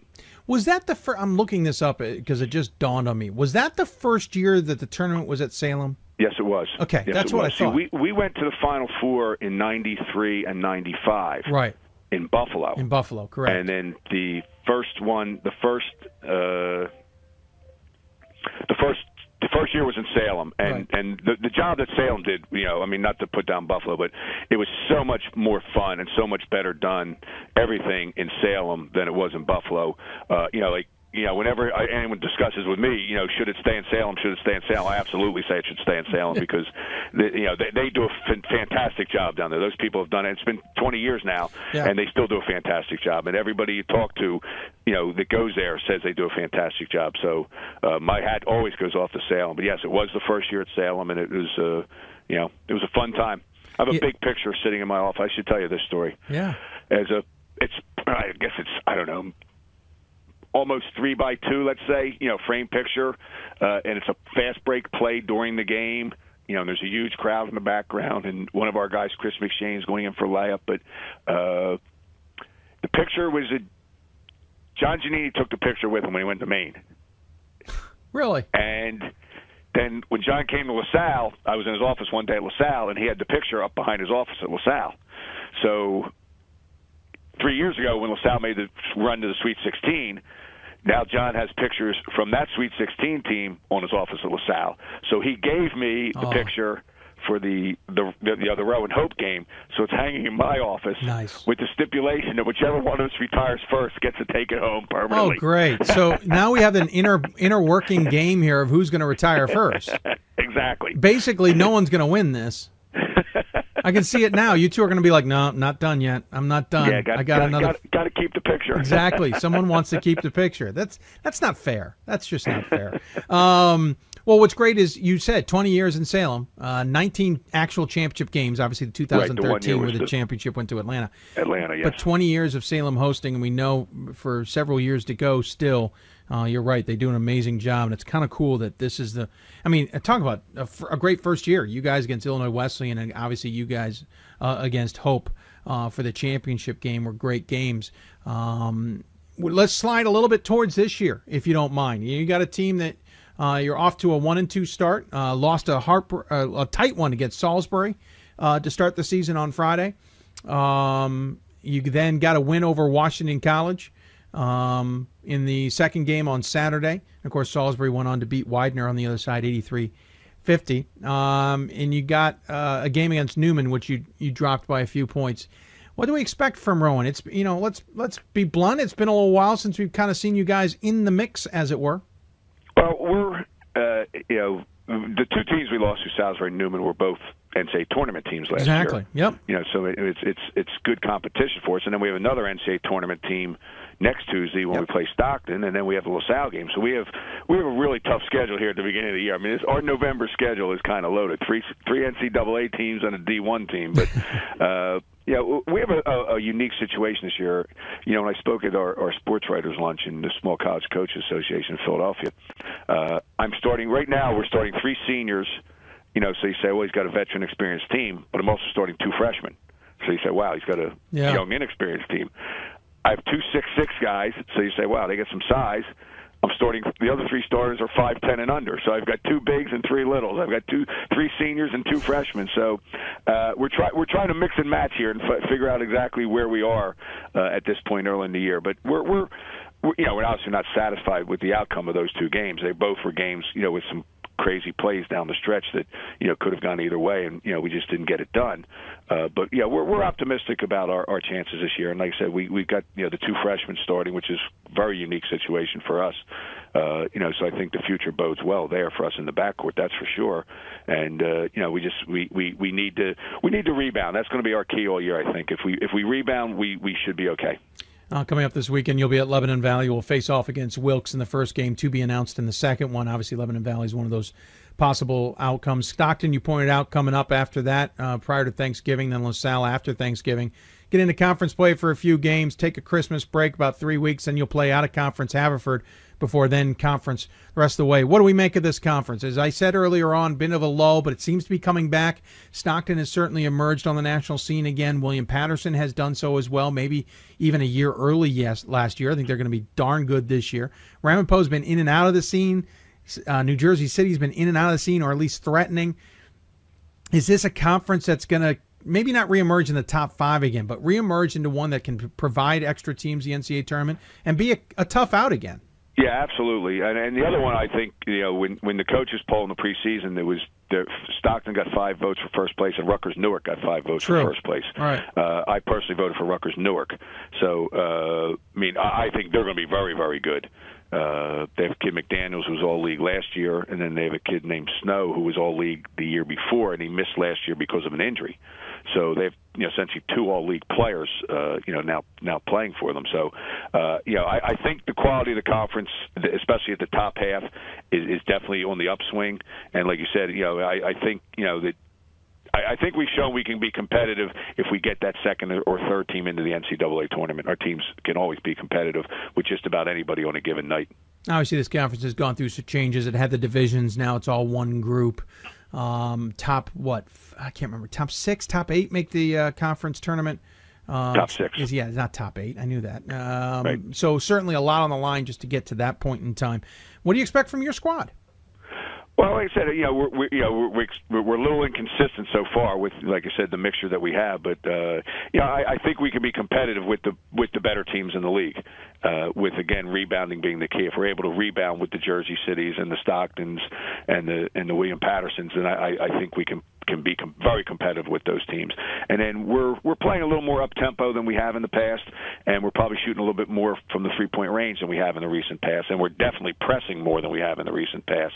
So uh, I, I think it's a, an interesting style. I think it's a fun style for the fans to watch, and you know it should be it should be an interesting year.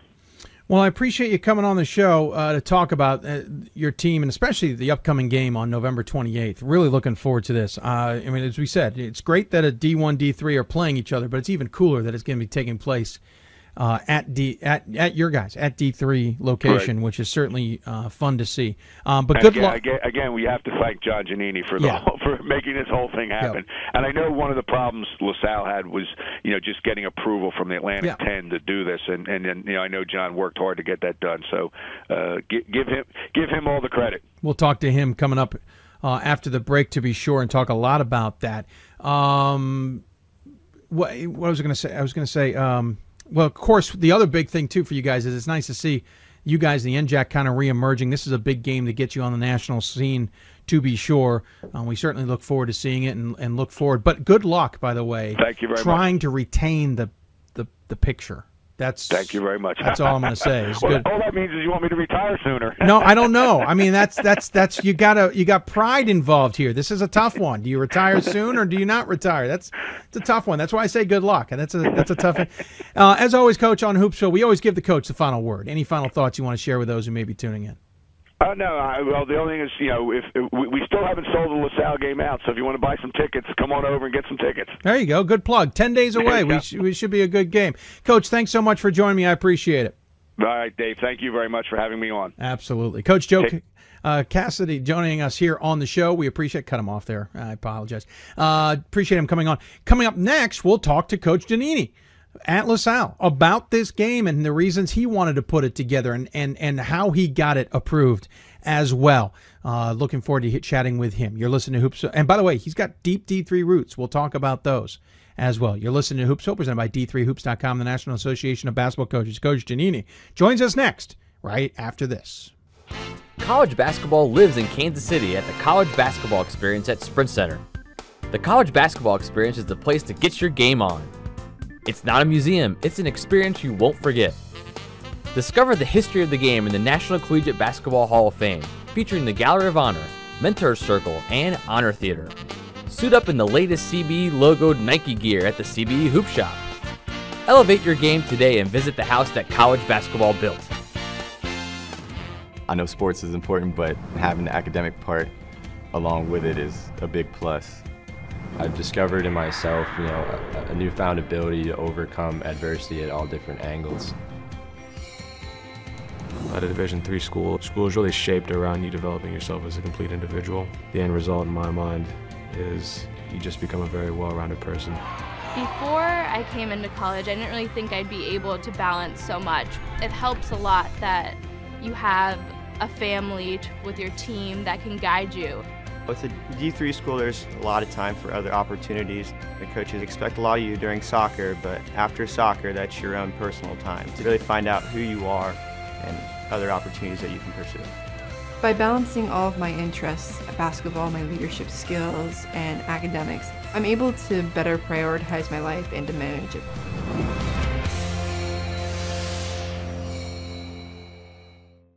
And welcome back to Hoops, everybody. Hope you're enjoying the show. Right in the middle of talking about what is absolutely an awesome idea.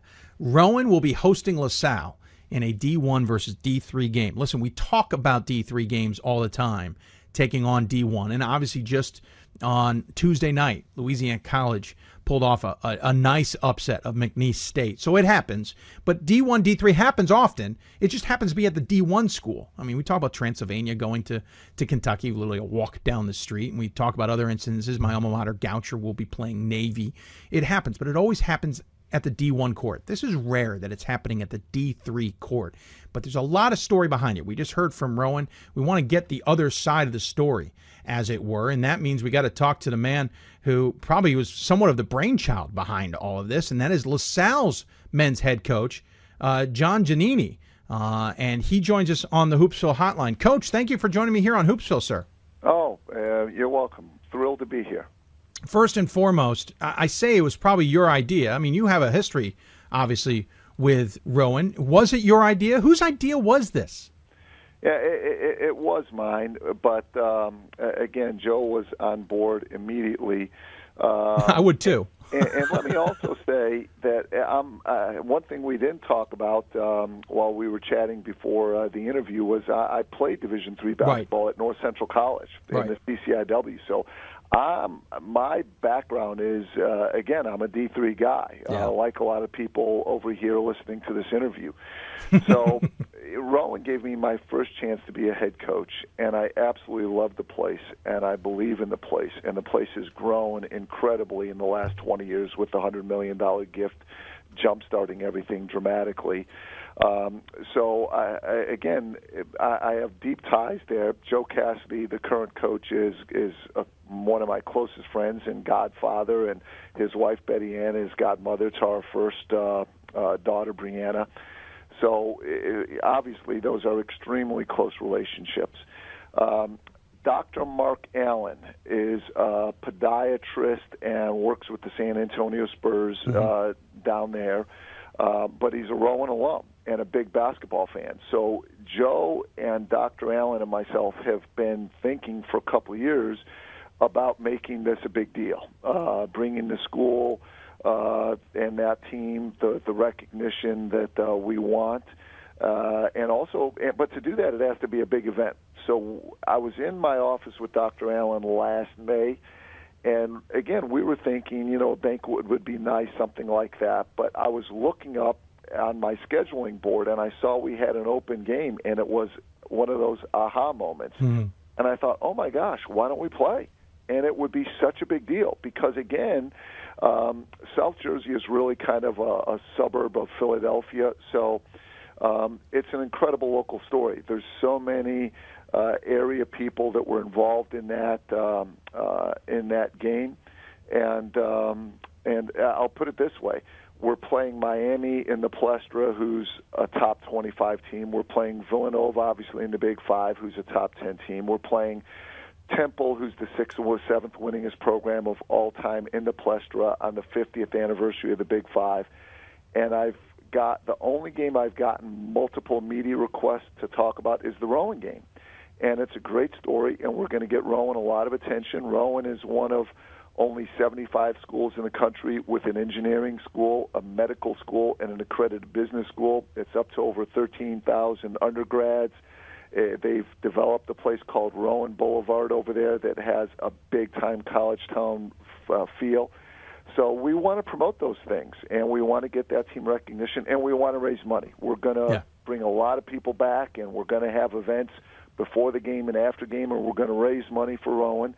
And uh, I think this game is what is the platform to make all these things possible. Yeah, it's certainly an amazing thing. And again, you, we talk about D3 going to D1 all the time for games. You never hear about a D1 coming to a D3 yeah. school. There's so much for starters for D1. There's money on the line. A, you're you're either paying a gain, guarantee for the D3 school, or you've got admissions you can get out of your home game, even if it's against a team like a Division three school.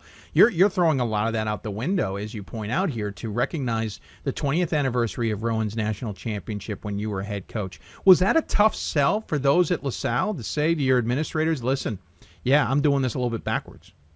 Uh, it, not with our administration. Uh, we have great people here, and they got it immediately. Um, you know, the A10 we had to convince because, of course, you know we we're a multi-bid league, yeah. and uh, a lot of that is based on strength of schedule. We know about that, right? So, so we really had to make it clear to our commissioner you know that this is an exceptional thing, and we've never played. In fact, we've never played a non-division one since I've been at LaSalle in a regular season game. So, um, and she immediately realized that it was something special and supported it. So uh, everyone's been on board, and everyone's excited.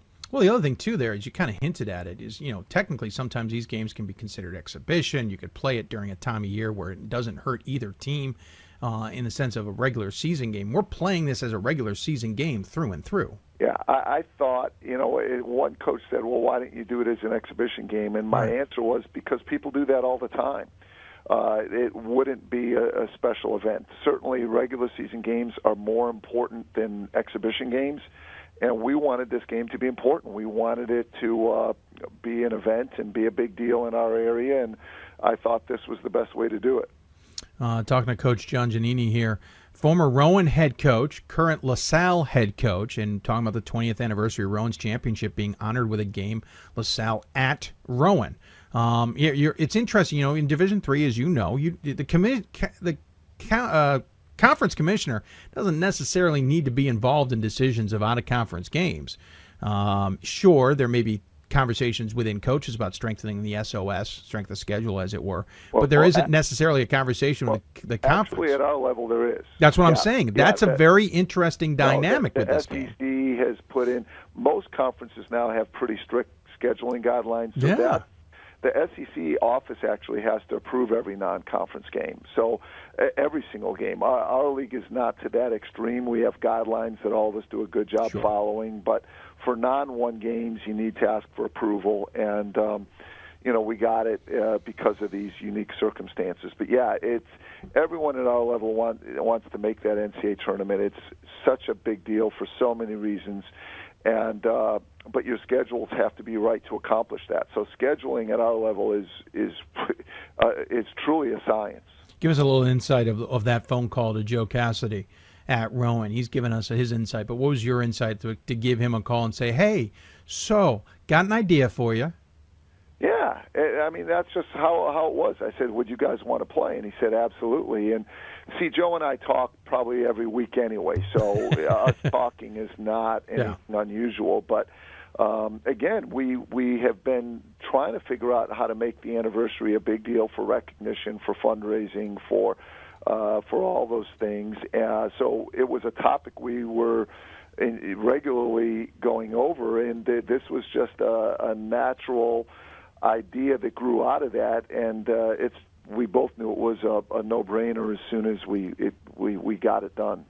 Um, when you look at what Rowan means to you in Division Three, we'll get to as well. Obviously, that is a big part of this. You won that national championship in in '96 with this program, Rowan. That is how how much do you still look back on that game?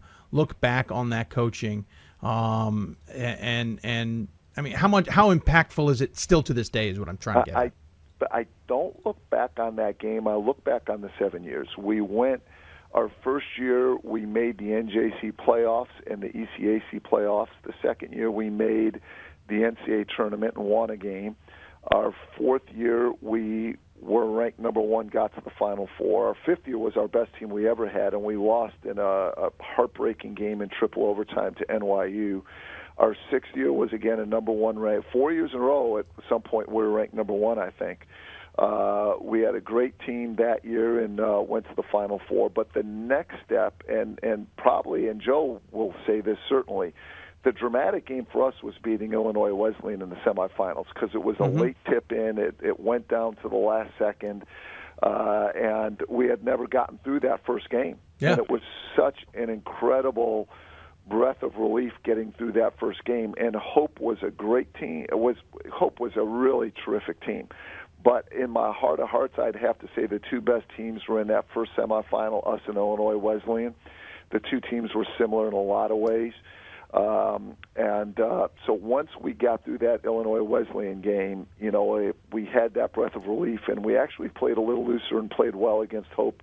But it's really that whole seven years. It was that process. It was such a gradual climb and we had to, as I said, take every step along the way from ECAC to NCAs to being really good in Final Four, and then to finally getting to that championship night. So it wasn't an, an easy process, and again, because it wasn't easy, uh, that's what made it so rewarding. Um, what's you talk about the process. What's interesting is you obviously you, you mentioned the beginning a North Central grad. You've been involved in Division three your entire career for the most part. You beat a fellow CCIW and certainly a bit of a rival in Illinois Wesleyan in that semifinal. Talk about how much Division three, I mean, has been impactful at North Central. Eighty four grad. You're still. Well, I, I, I just had it in my notes, lost it. You're sixth, still sixth all time in rebounding. You're still the all time leader in games played. Um, you're fifth uh, in, in number of rebounds per in a game, 21 in a game. That's fifth all time. How much has that playing career and then that ultimate coaching career stuck with you? Well, a few things. First, uh, Division three is the way things should be. Uh, you know, the Division one levels become such a, a business, and now you have cost of attendance, and you have uh, basically student athlete welfare coming to the front more and more, but that's because there's so much revenue out there. Yeah. And it's not what most of us thought of in terms of college sports growing up, uh, quite frankly. There's still, the kids are great, the competitions are great, but there is this business side to it and i'm more of a purist i love the whole division three philosophy and the experience of the kids um, but I'll also say eh, most Division three coaches from our league. You look at Mike Lonergan. We every D three fan should be an A ten fan. They should be. You're right. Division. You have Mike Lonergan who wanted a Catholic U at uh, um, at GW who just beat Virginia. You have yep. Dave Paulsen from Williams who just uh, got the George Mason job, and you know Shaka Smart I think started as a D three assistant, and yes. you got a guy Dave uh, Brad Stevens started as a Division three player. You go on and on, and I just think that uh, number one from a coaching standpoint, you have to do everything, which makes you more well rounded, um, and you really learn how to build a program uh, in every aspect, from recruiting to academics to, to budgets to, to strength and conditioning, because you, you usually do all those things. So I, I'm really surprised more coaches don't get a chance uh, because the ones that have have done really, really well. So it's had an incredible impact on me, and I have the highest respect for the level. And um, I certainly wouldn't be um, in position or have the ability to be successful if it wasn't for that background. Um, you, you talk about the A10 being full of incredible Division three coaches that have certainly done well. Very nicely done, thank you. Um, You also have had success. You're all-time winning coach at Rowan. You're the all-time winning coach at your next stop, at University of Maine. We'll talk about that in a minute. And you're now the all-time winningest coach at LaSalle. Winning certainly seems to go with you. Well, you know what? Not as enough for a lot of fans, and that's because you know we we, we haven't done what Dayton or VCU or, or or Temple or Villanova have done, and be really good on a consistent basis. And that's what all of us want. That's what all our fans want. But you know, there's also certain challenges to certain jobs, whether it's facilities or geography or budgets. And, um, you know, I, I think I've done well, but you always want to do better. I've, I think I've had challenging situations and done well with them. But uh, again, you always want to be better, and uh, you uh, and there's there's people that you certainly aspire to compete with, and we're we're still doing that when we look at um, the fact that Division three coaches have certainly done well. By the way, you know Johns Hopkins Blair is now the head coach at um, USC.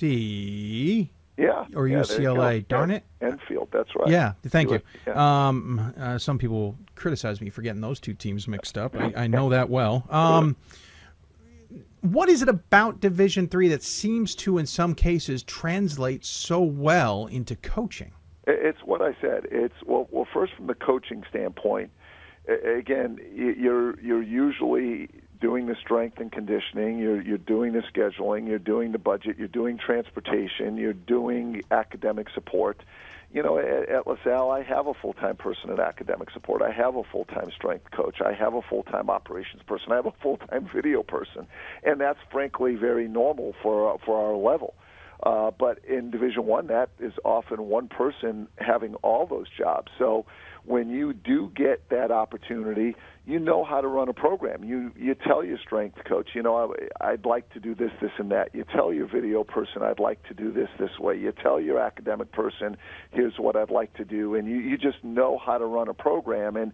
I think, let's say you're an assistant at a, a really high level program. Well, you've recruited, you know, but you haven't necessarily, and certainly the majority of guys that get jobs have that background, and a lot of them do well, but some of them don't, and they haven't called a timeout, and they haven't had to to, to devise a, a game plan and and get a feel for in-game coaching, and they haven't had to be involved maybe with academics or strength and conditioning or scheduling. So I just think that uh, you, you do it all, and uh, I, here's the reason I think a lot of D3 players like a Brad Stevens or Shaka Smart have have done well is I think really good players um, have have uh, have met a lot of goals. I think a lot of D three guys love basketball, but were never as good as they wanted to be. Mm-hmm. I, that certainly fits me, and they Sure. still have a competitive fire. And once you're done playing, you know the only way to stay if you love basketball once you're done playing if you're not good enough to play in the NBA or Italy or Europe or Spain or, or Sweden or wherever like I was not well the only thing you can still do is coach. Yeah. so I you know we have a, a guy that on our staff Matt O'Hara who's a grad assistant who played at Muhlenberg and he was like me and he's going to be a terrific coach. Um you know not good enough to play professionally but loves basketball. Um so I I I think that answers the question. Whether it's player or coach, I think D3 lends itself to coaching. By the way, how does a guy who grew up in Chicago, played Midwest basketball, end up at Phil- in the Philadelphia area coaching Rowan, then ends up in Maine coaching Maine, and then comes back to the Philadelphia area to coach LaSalle? A- a- Are you lost, coach? No, I, I'll tell you exactly how it happened. Um, I was a grad assistant at Illinois, Yep. and I was a grad assistant at North Texas prior to that. And my I, my dream was really to be a Division three head coach, um, and this is what really solidified it. I had a mentor, Mark Coomes, who was uh, one of the full-time assistants at, at Illinois, and Clem Haskins at, at Minnesota had an assistant's opening. And I was 26 years old, and I didn't know the business that well. And I asked Mark, I said, "Do you think I would have a chance at that?" And he literally laughed. He goes, "John, I wouldn't have a chance at that." He goes, "For they probably want a guy who can get players right now." Who have been recruiting certain guys and say, hey, if you hire me, I think we'll have a chance at this guy, this guy, and that guy. And it was then I realized I was graduating with a PhD. I was coming. I had five years of Division One experience. I was coming out of the number one program in the country and a team coming off a Final Four, and I still didn't have a chance at a, a Division One assistant's job. And it was at that point that I got really realistic about the Division three level. And frankly, at that time, Division three coaches taught. So I had the PhD. I was coming out of a good program. I had interviews at uh, a number of places, and I was lucky to get the the, the Rowan job. Um, and you know, and, and frankly, I would have been thrilled and honored to have spent a career there. But it, as we've been talking about, it went too well. The the program was in such good shape, and Joe Cassidy was such a great assistant, and uh, his recruiting was off the charts, and his mentoring of me was off the charts.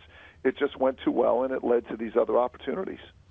It's certainly interesting that uh, you end up being the all-time winning coach at the last three stops. I, and I realize when I say this. That, well, let me correct you. I, Speedy Morris is still ahead of me over here. I think okay. that's in, in the Atlantic 10 era. Oh, you're right. Here. You're right. Atlantic 10 era. That's what I am reading. Right. Um, when you when you obviously the goal is to still maybe go even further. It'd be nice to see.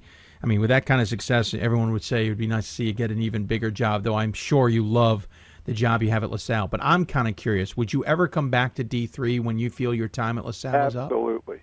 Absolutely. You could just hear my affinity for it. Yeah. And, and you know, I I think of that nowadays. I, I absolutely do. So, and, and you know what? I miss the purity of it. Uh, I miss uh, the sanity of the rules.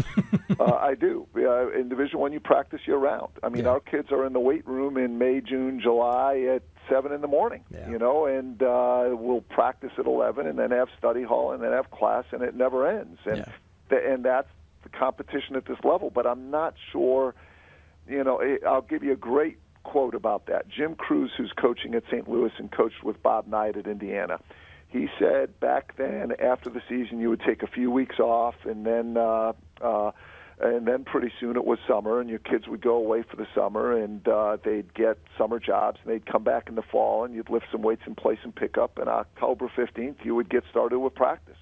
And he said, and we were the hardest, toughest workers in the country at Indiana. He said, if a Division One program did that now, they'd be the softest team in the country because these rules are permissive and they do allow you to work year round. But you know, I'm not sure that uh, is always the best thing for the coaches or the players. Um, it might be good to get a summer job and so forth, but you know, competitively, this is what you have to do at that level. So uh, again, I miss the, the sanity and purity of Division Three, and uh, I think it's great. You should get to Salem for a championship weekend if you're not neck deep in the NCAA tournament yourself. Yeah, yeah, it would be nice. Uh, well, Coach, I appreciate you coming on. Really great to chat with you. Uh, by the way, a little side note for everybody while we were chatting before this interview, we found out uh, both of us grew up in the same region, not at the same time. Uh, We're, we're not the same age, but grew up in somewhat the same area of Chicago. We both ended up at Maine at some point, and, and, and now in Division three basketball. Kind of a weird small world collision there. Um, but I do appreciate you coming on and talking about this game. Really looking forward to it. I might even get up there for it. All depends on the great. schedule. Um, but really, thank you also for being such an advocate for Division Three. We know Div- Division Three coaches leave to Division One and still advocates for Division Three, but we don't talk to them that often. So I want to thank you as always for, for I guess remembering your roots. Though that sounds well, really you what, cheesy. you should have an A10 week, and, a, and all those guys would, Yeah. would be thrilled to uh, talk with You You know, that's not a bad idea. You know what? Uh, hold on a second. I am going to write down A10 week. I kind of like the mentality there, Coach. We may reach out to a few more. Plus, we have our marathon show in January. We might even reach out to some others like uh, in the NBA ranks who we know are still involved, like Brad Stevens and Popovich, et cetera. They would But, love it. Uh, well, Coach, a tradition on our show is we always give the final word to the coach. Any final things you want to say to anybody who may be tuning in? Well, you were so kind to let me talk so long. I, I, I almost feel like Forrest Gump. That's all I have to say about that. well, well put. I like it. Well, thanks so much, Coach. Have fun with the game. I know you will. Good luck the rest of the season Okay, as well. Thanks, guys. Okay, bye bye. Coach John uh, Giannini joining us here from uh, LaSalle, obviously former Rowan head coach, former North Central uh, student athlete. Appreciate him taking the time.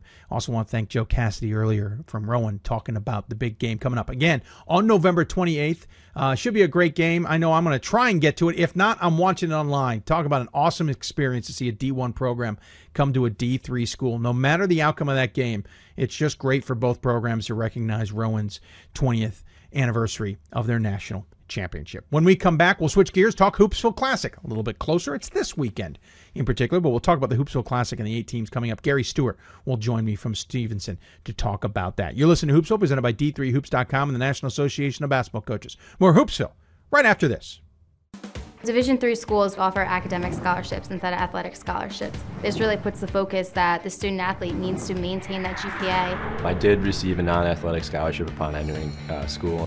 I got the presidential scholarship, which was huge for me. I think there's more opportunities for academic scholarships in Division three. A lot of people pick schools just based on the sport and don't get that experience.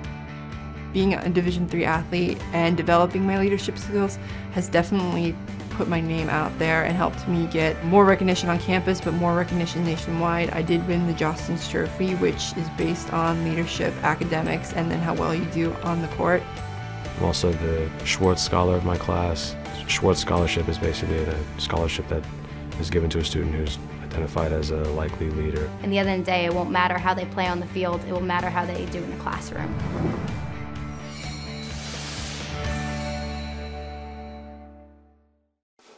College basketball lives in Kansas City at the College Basketball Experience at Sprint Center. The College Basketball Experience is the place to get your game on. It's not a museum, it's an experience you won't forget. Discover the history of the game in the National Collegiate Basketball Hall of Fame, featuring the Gallery of Honor, Mentor Circle, and Honor Theater. Suit up in the latest CBE logoed Nike gear at the CBE Hoop Shop. Elevate your game today and visit the house that college basketball built. Welcome back to Hoopsville, everybody. I'm your host, Dave McHugh. Hope you're enjoying the show. We're obviously not in studio right now. We're at Stevenson University. More on that in just a moment. But don't forget, you can interact with us via Twitter at D3Hoopsville or hashtag Hoopsville. Email us hoopsville at d3hoops.com or join us on Facebook. Facebook.com slash Hoopsville, all scrolling at the bottom of your screen obviously jammed in a lot today. We aren't going to be on the air for about 10 days, so we have a lot we wanted to cover, kind of previewing a lot of things as well. Want to thank so far uh, Keri Carollo from Wisconsin Whitewater for joining me, and of course the LaSalle and Rowan coaches. Sal Rowan game certainly worth maybe checking out if you can do it in person or going online. Certainly suggest you go and have some fun with that one. Of course, the other tournament uh, that we're keeping our eye on is the fourth annual Hoopsville National Invitational Classic hosted by Stevenson University. And joining me now is Coach Gary Stewart. Thanks, Coach, for joining me as always. Appreciate it. Uh, obviously off to an 0-2 start, but we got the Hoopsville Classic coming up. Let's start with the Hoopsville Classic, fourth annual year. This is certainly getting a lot of fun. Eight teams this year, four of them nationally ranked, six of them getting votes, and all eight somehow, in some way, played postseason last year. Well, first, uh, I think I'm making history. Probably the first guy on your show that's 0-2 to start a season. no, off, I don't but, know. Uh, I have to go back check the records. Right, right, yeah. But uh, we're excited about the Hoopsville Classic. It's uh, another outstanding field, and um, uh, it's going to be outstanding uh, student athletes, players. Um, great, great opportunity to uh, get a uh, barometer on the conference and uh, barometer on the nation. People in Division Three will appreciate it. Maybe not outside, but six of the eight regions represented. We have what five or six conferences represented, and maybe more. I can't remember off the top of my head. Really diverse field this year, and interesting enough, six of the eight haven't played in the tournament before. Yeah, a lot of cross-section matchups that are really intriguing. Um, I, I, think it offers um, everything. There's going to be different uh, paces of play. Uh, you're going to see people extend uh, full court. You're going to see some people that are really, really good in the half court. Um, should be interesting. It's funny because sometimes we'll, you and I will have a two or four o'clock game where it's like, okay, that's an interesting one, but you know, nothing major of note. Every single game has a major note of some kind involved. St. John Fisher, a deep team that went into the tournament last year. You also have uh, other teams like Southern Vermont who are going to make names. It, you, every game's got something fascinating. It does, um, and I, I think that's excellent. Not only for uh, the participants and, and, the people that are watching here in the facility, but uh, nationally, anybody that tunes in is going to get a chance to see some really, really intriguing matchups. You got Dickinson in the first game, and then you're going to take on Emory in the in the second day. Nice little mix there. You get a local team that you don't necessarily play all the time, and then you're going to get that UAA team that you certainly love, but also a national power to test yourself against. What are you expecting from the weekend? Well, um, we're hoping to. Uh, uh, count the guys at the end of it, and hopefully we have the same number of guys entering. But it's going to be uh, um, good for our program. It's it's always good to play really really stiff competition because that certainly shows you uh, the things that you're doing well, and also highlights the things that you got to continue to work on. We'll transition into your team in a minute, but I know you always want to uh, give Stevenson and those back here at the school who do a lot of work uh, recognition. Can you talk a little bit about how this gets put behind the scenes? Not not you and I necessarily, but those behind the scenes at Stevenson who do the work. Well, I think the entire campus embraces it. Uh, the community uh, really uh, works hard to make this an outstanding event. Um, uh, this this not only in our office, but it touches the entire campus. Uh, Glenda Legendre, her office in uh, PR, is outstanding for us and promotes it. Um, uh, for months on end. Uh, and then in-house, uh, Melissa Button is one that works tirelessly at this, and, and there are others. Mike Gollinghurst, uh, uh, Brett Adams, our athletic director, certainly um, has a, a lot to do with the success of the tournament. And then it starts at the top with President Manning and, um, and Tim Campbell, our vice president. So um, it, it's a family affair. It's one that uh, we take very, very seriously, and uh, we hope that it comes off well. Even translated into other sports, men's lacrosse, kind of a similar structure in the middle of their season, bringing in good teams and doing something. It's almost set a, a standard as it were. What's really interesting is, you know, I know what I hear from coaches outside, but what do you hear about tournaments like these? And not just the Hoopsville Classic, but any tournament that can bring in really good talent uh, to test people. What do you hear about those at the beginning of the season, and specifically this one? Well, it offers so much. Uh, for the participants, it offers an opportunity to um, like I said, play good competition. It might be out of your region or out of your geographical area. So that's um, it's always good to do that because you hear about good play uh, but you don't necessarily know how good that play is. So uh, that eliminates that because, because it's face-to-face competition. Uh, the other thing that uh, I think the Hoopsville Classic does is it uh, promotes Division three basketball nationally, and uh, we've got an excellent product. We've got so many really, really quality teams across the country. Um, this is one of the events that um, highlights that. There, there, are others, but we feel like we kick it off with with a really good tournament when you look at the fact that you do have that national scope and you're testing yourself early, I've heard coaches say this, but I don't, maybe I don't truly understand it. They'll say, hey, listen, I can tap into that tournament come March. I can turn to my guys and say, hey, you remember X? Well, they're like Y. How does that imply? I mean, you obviously you played a lot of ECA season, you played, you've tried to get in the NCAA tournaments, and you've got big games at the end of your conference season. How does a tournament here in November help you in February and even March? Well, you know you're playing uh, against competition that could compete in your conference and could compete at the top of your conference. So uh, that's invaluable uh, because if you can handle uh, that level of competition, then you know you can go back in in January and February and compete uh, effectively. So um, again, uh, some coaches uh, uh, don't want that type of stiff competition this early in the season. I want to work out some of the kinks uh, before they uh, see a, a, program of the magnitude that we have here.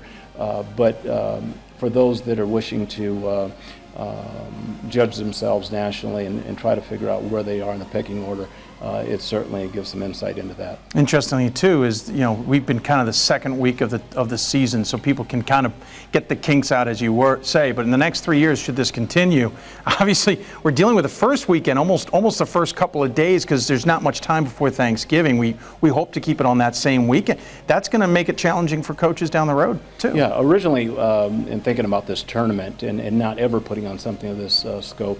Um, I didn't know exactly what went into this. This is a year-round endeavor, and um, and there are a lot of complexities. You mentioned one uh, with the calendar, the next three years that presents some unique challenges.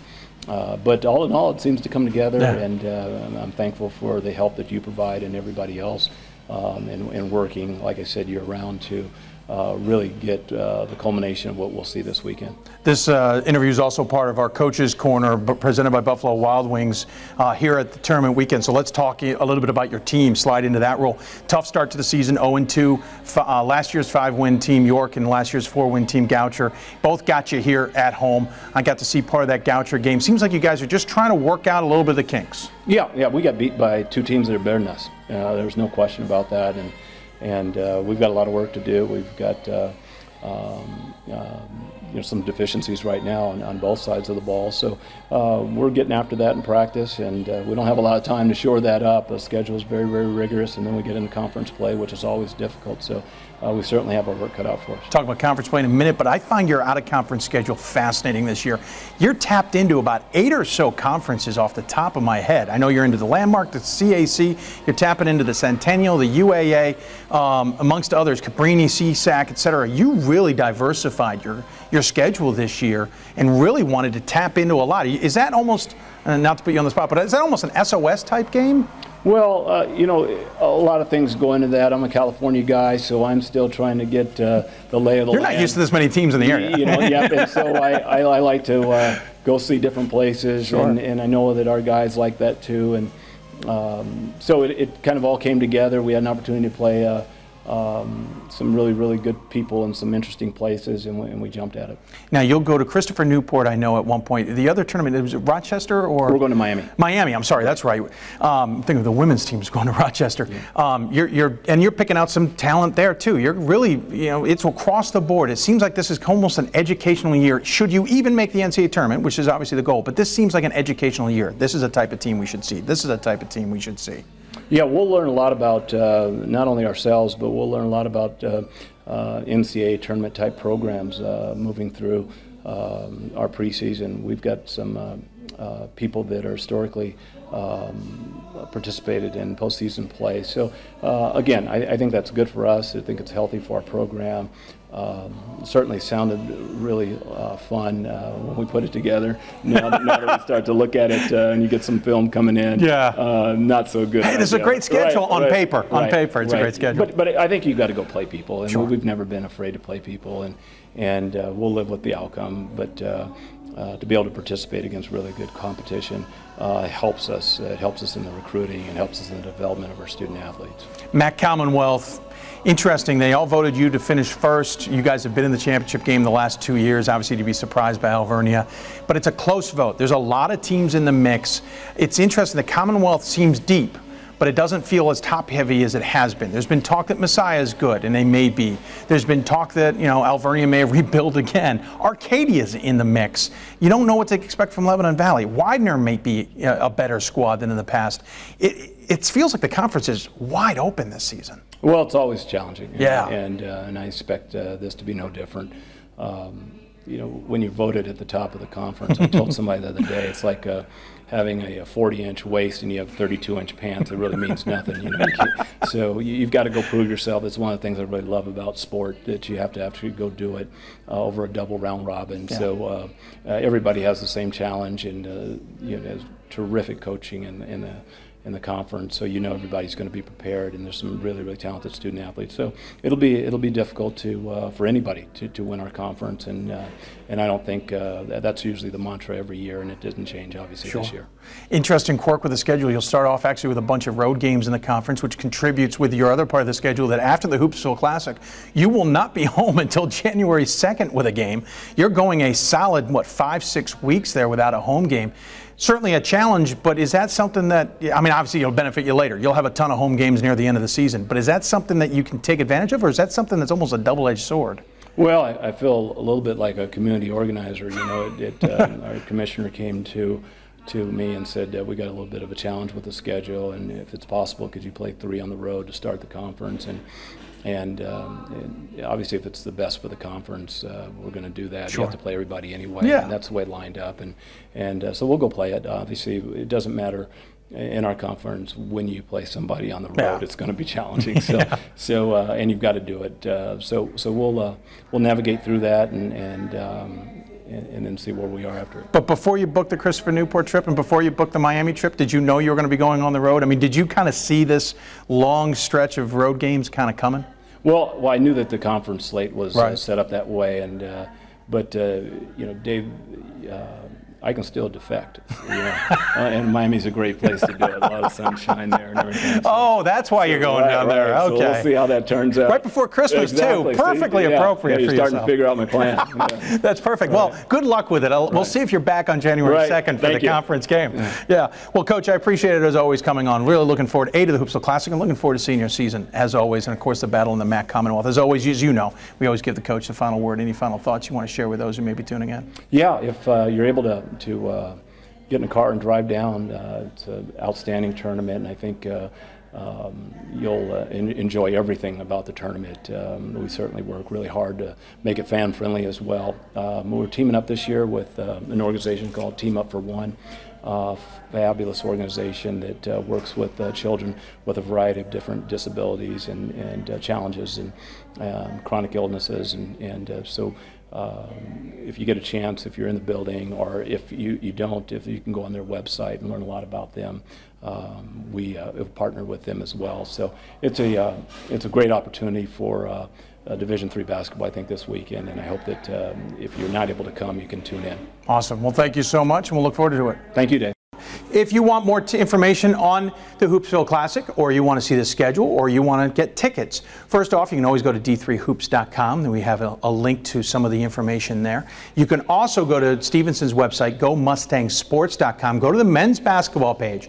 In the upper right hand corner, you'll see a, a more, and then you'll see a Hoopsville link. Go there, you can buy tickets, get more information on the games, etc. They will all be video broadcast by the terrific SUTV squad here, or really should say MSN squad, Mustang Sports Network. The video squad here, under the direction of Joe Wamba, certainly does a good job.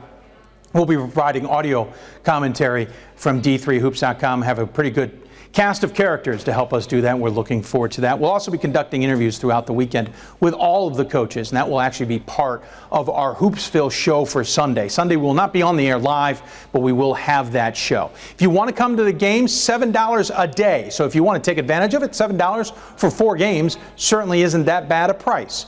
Uh, you can get tickets online ahead of time, but if you really want to, just come to the door and pay $7 while you're here. Lots of good games, two, four, six, and eight across the board for both days. Uh, Eastern time, obviously, we certainly encourage you to come. When we come back, we'll talk a little bit more about the Mid Atlantic region with our Mid Atlantic region reporter and D3Hoops.com writer. Ryan Scott. That's all ahead here on Hoopsville, presented by D3Hoops.com and the National Association of Basketball Coaches. More Hoopsville right after this. We've got more schools than Division 1, more fans than Division 2, and more upsets than March Madness. There's 800 programs with over 11,000 games leading to two national championships. And we've been covering it all for over a decade. From Eastern to Occidental, from Puget Sound to Piedmont, from Southwestern to the University of New England, and from Hope to Calvin. Nobody covers Division 3 basketball like we do. We're at d3hoops.com at www.d3hoops.com I used to never really talk. Ever. I was scared and shy. Uh, it was hard to look at people's faces. Uh, I was afraid if I said something wrong, everyone would laugh at me. But then I started to play golf with Special Olympics. I made friends and won lots of gold medals. But I learned more than just playing golf. Special Olympics helped me to find my voice.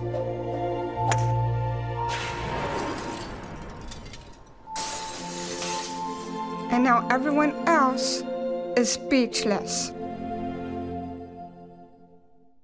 And welcome back to Hoopsville, everybody. Hope you're enjoying the show. Obviously, a longer, uh, expanded show, overtime show, as we knew going in, strictly because we have so much to jam into the show. We're not going to be back on the air technically for another 10 days. Lots to cover, lots we want to get in. We will have a show on Sunday, but it's really, it's not really a show as much as we'll just put the Coaches Corner interviews that we do at the Hoopsville Classic together as our bookmark for Sunday's show. We're going to be doing a ton of work there. It's going to be hard to then turn around another show. Um, and then obviously we're not on for Thanksgiving, so that's going to lead us until November 29th to be on the air. So um, we have a lot to cover in this show. So we're jamming a lot in and so on and so forth. So um, hope you don't mind it nonetheless. Obviously, it's good content. I want to thank everybody we've had on this show so far, including Gary Stewart in the last segment, talking about Stevenson's 0-2 start and obviously hosting the Hoopsville Classic. The 0-2 start may be more indicative of what's going on in Division Three in general, uh, especially in the Mid-Atlantic region where we've seen some craziness. Dickinson lost to Cabrini, who then lost to Eastern. I'm not sure anybody would say Eastern is necessarily better than um, Dickinson, um, but maybe they are. But maybe they aren't. You know, it's one of those types of season. Lots of question marks, especially in the Mid Atlantic region that has certainly improved. Uh, as you know, in the, at least the beginning of, the, of this season, we've been trying to bring in more regional reporters. We may not get them on every single show this season, but we're certainly looking to bring them on, especially early on, to at least give us a bit of a foothold in each of the regions. And so, transitioning off of Stevenson, we bring in on the hotline uh, Ryan Scott, uh, who's also the D3Hoops.com Mid Atlantic region reporter. Ryan, welcome to Hoopsville, sir. Thank you. Thanks for having me. It's good to be on. Absolutely. Appreciate you taking the time. Yeah, as I said, you know, Stevenson's 0 2, losing to what is certainly an improved York and Goucher team. I don't think anybody thought that they wouldn't be improved. Um, but York won five games last year, and, and Goucher won four. Goucher's actually halfway to that win total now at 2 and 1. Um, but then that's as I said, Dickinson lost to Cabrini, who lost to Eastern, and you've gotten you know craziness so far to start the Mid Atlantic season. Uh, how do you see it from your vantage point? Uh, that's what I see. It's sort of the way it is across the country, right? The voters had such trouble doing a top 25 because there's a lot of teams who lost players, and the same thing's true in the region. We got a lot of changeover in coaches and players, and we don't quite know what to expect. And even if we thought we did, these first couple of results are throwing that all up in the wind as well. Yeah, and, and the other thing that's interesting is just the amount of coaching changes. I, you know, maybe it's maybe it's not abnormal, maybe it just felt abnormal but we certainly had a lot of coaching changes on the men, men's and women's side. A lot of names thrown in the mix in other jobs. Heck, I heard Alan Soretti's name more times than I can count into different jobs. I think one of them was pretty legit as a finalist. Um, but everybody seemed to be kind of looking around this season. It's it, it just it just feels like unsettled year. Yeah, it, it's um, fun. I, that's the kind of thing we want to see, right? Sure. That, that yeah. it's not predictable. It's not the same teams doing the same thing over and over again. That we just don't know what to expect. But I do think it'll be well into January before we really get a handle on what's going on. Yeah, certainly the case. We talk about Stevenson that 0 2 start to York and Goucher. We talk about Dickinson losing to Cabrini. I, I mean, I'll tell you, I don't know about you, but when I saw the Cabrini Dickinson result, my first thought was, ooh, okay. Have I completely misread Dickinson or completely misread Cabrini or some combination of the both? Then Cabrini goes out and loses to Eastern, and I'm thinking, "I'm." and granted, on a last second shot, but my next thought is, okay, that didn't help. Yeah, I, I mean, with Dickinson, it's it's hard because they lost essentially their whole front line, and so they're going to have to be playing differently than they did last year. And and there's a lot of transition. You know, these first couple of games, you sort of by the end of the year, you throw out as as figuring out how to go. But I didn't expect Cabrini to be competitive, and now I notice they've got two guys who started last year coming off the bench, and uh, like I said, we just can't predict what's going to happen. Yeah, I think a lot of people have put this season as Cabrini's litmus test.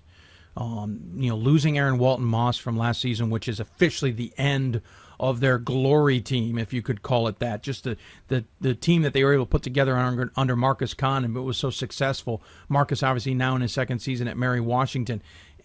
Aaron Walton Moss, they struggled last year, about a 500 record if memory serves. I don't have it in front of me. Um, and certainly Aaron Walton Moss was frustrated with that team. But you're right.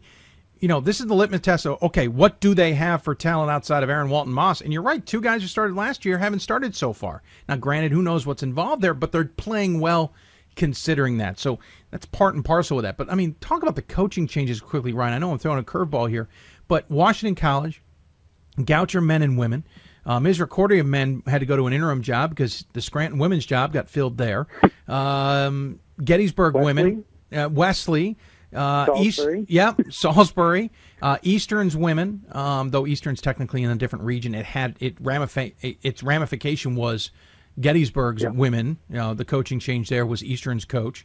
Um, you know, and then as I said, Alan Soretti thrown in there too. It was a really interesting offseason. It, it it was. I mean, I couldn't even keep up with everyone going everywhere. I know I was Yeah. checking the the site every day, the coaching carousel to see when things got put up. Um, yeah, it's just part of the deal, I guess. That that um, these years when a lot of talent graduates tend to be the years when the coaches feel like it might be easier to move someplace else. That's a fair point. That's absolutely a fair point. Um, and certainly, when, in the case of Goucher, a new president walked in the door and said, "You know what? I'd like some change." Um, let's talk about some of these conferences. Uh, be a little more specific. We're going to stick mainly to the men's side because obviously the men are getting a lot of attention um, this weekend at the Hoopsville Classic and whatnot. We will certainly give our due at the end to the women, but also down the road as well. But on the men's side, let's start with the Commonwealth Conference, technically now called the MAC Commonwealth, um, to be more formal. Uh, you know, this was an interesting race the last few years, though no one has really risen to the top, as it were. Alvernia has always come on at the end, won a couple conference championships as a deep seed, but not done much in the NCAA tournament. A couple years ago, many thought two to three teams could get in from this conference, and it just didn't pan out. Uh, Stevenson was picked to be the number one team, but again, off to that 0 2 start. Arcadia's off to a 3 0 start. Lycoming's off to a 2 0 start. Lycoming, I should say. Messiah and Alvernia also off to 2 0 starts. Hood started their first game with a win. Leb, Val, and Widener are one and one. Albright's one and two. Doesn't really say anything at all. But this conference is a complete up in the air one this year. Yeah, I, I don't know what to say. I mean, especially with Stevenson starting off so so slowly. Uh, that was the one team you thought that you could be sure was at the top, and, and they aren't. Yeah. You know, I heard things about about Widener improving, and they looked up and down in their tournament that they hosted to open the season. I heard things about Messiah being better. I didn't really believe it, but they got two and zero. So, you know, I, I I don't know what's going to happen. And this is a conference that's always that way. You just never know who's going to be there at the end. And you know, Alvernia came out of nowhere seemingly last year to, to end up at the top. So. Uh, I'd never know what to do with this one. yeah, that's that's the truth, and I see it often. And the other thing about this conference is, it's a good conference, but it struggles with its SOS, and and it's really out of conference opponents for some of these teams. Um, you know, Stevenson's are going to go out there, especially thanks to the Hoopsville Classic, and find some really tough competition. But some of these other guys do not. But I have a sense that that's starting to become a little bit of a of a a bone of contention in this conference. I think they're seeing that their SOS is hurting them. But the other thing, Ryan, that's been interesting is, you know, in the CCIW, there's a lot of beating up of each other, but it works out in the SOS because everyone's playing good schedule. There's a lot of beating up in this Commonwealth. It's not helping their schedule. Well, and they've got, you know, what are they at, at 18 conference games, or are they still they're 16? So, Um, uh, Uh, 16. Had to do yeah, math. and and um, when they're all good and they're all competitive, it doesn't matter. I mean, even the CCIW, there's always a couple teams at the bottom that aren't getting many wins. Yeah. You have a, a conference like the Commonwealth when everybody's sort of between you know 40% and 60% winning percentage. That really hurts. No, that's that is that's absolutely the case. And by the way, Arcadia could be the sleeper in this one. They've been kind of nipping at the heels for, for a few years now.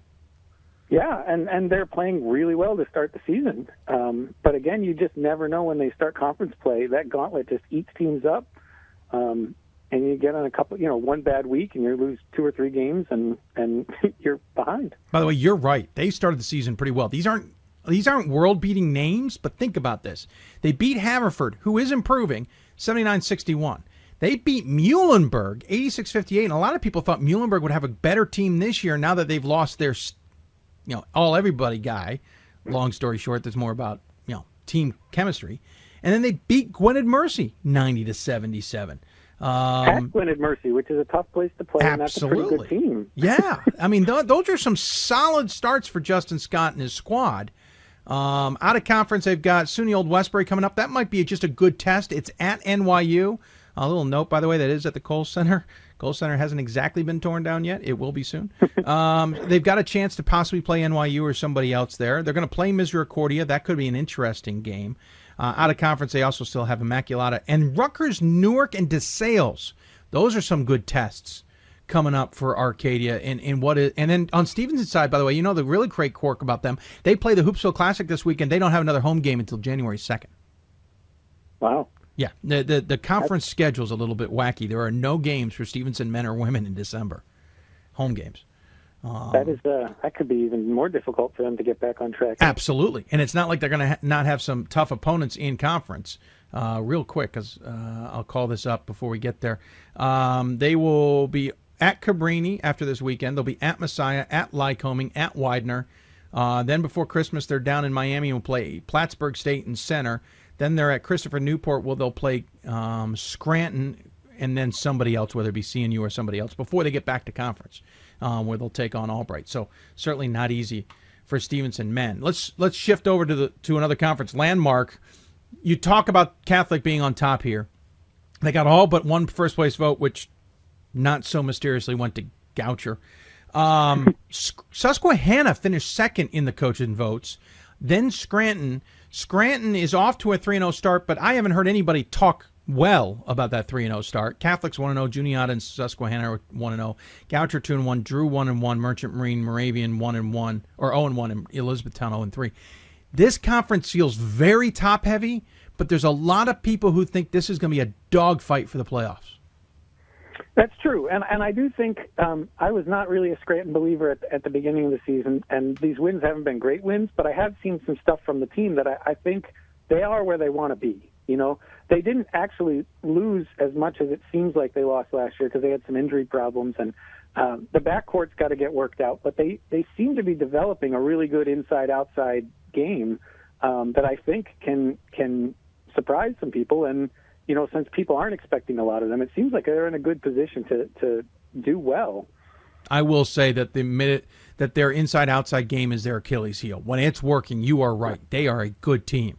But if they go away from it, if they can't make it work, or if they don't make sure they get the ball inside when they get onto offense, that's where it falls apart for them. We saw it at the D3 Hoops Classic last year in Vegas. We've seen it in other scenarios. But you're right. If they get that inside outside game going, they've got some good talent to make it work. But what do we make of Catholic? They do bring everybody back. It was funny when the top 25 came out. I said, "Jeez, number six, that's awfully high." Oh, wait, that's where I have them on my ballot. Okay, um, yeah, but it it didn't feel like a six team. I had to fill in holes somewhere. I mean, two through ten didn't feel right. You know, I have to put the ten team somewhere, and it ends up they're the two team. But it, is is there? All, I almost feel like this. Do you correct me if I'm wrong? When Catholic has a lot on the on the expectations on the table, that's when they don't seem to live up to them.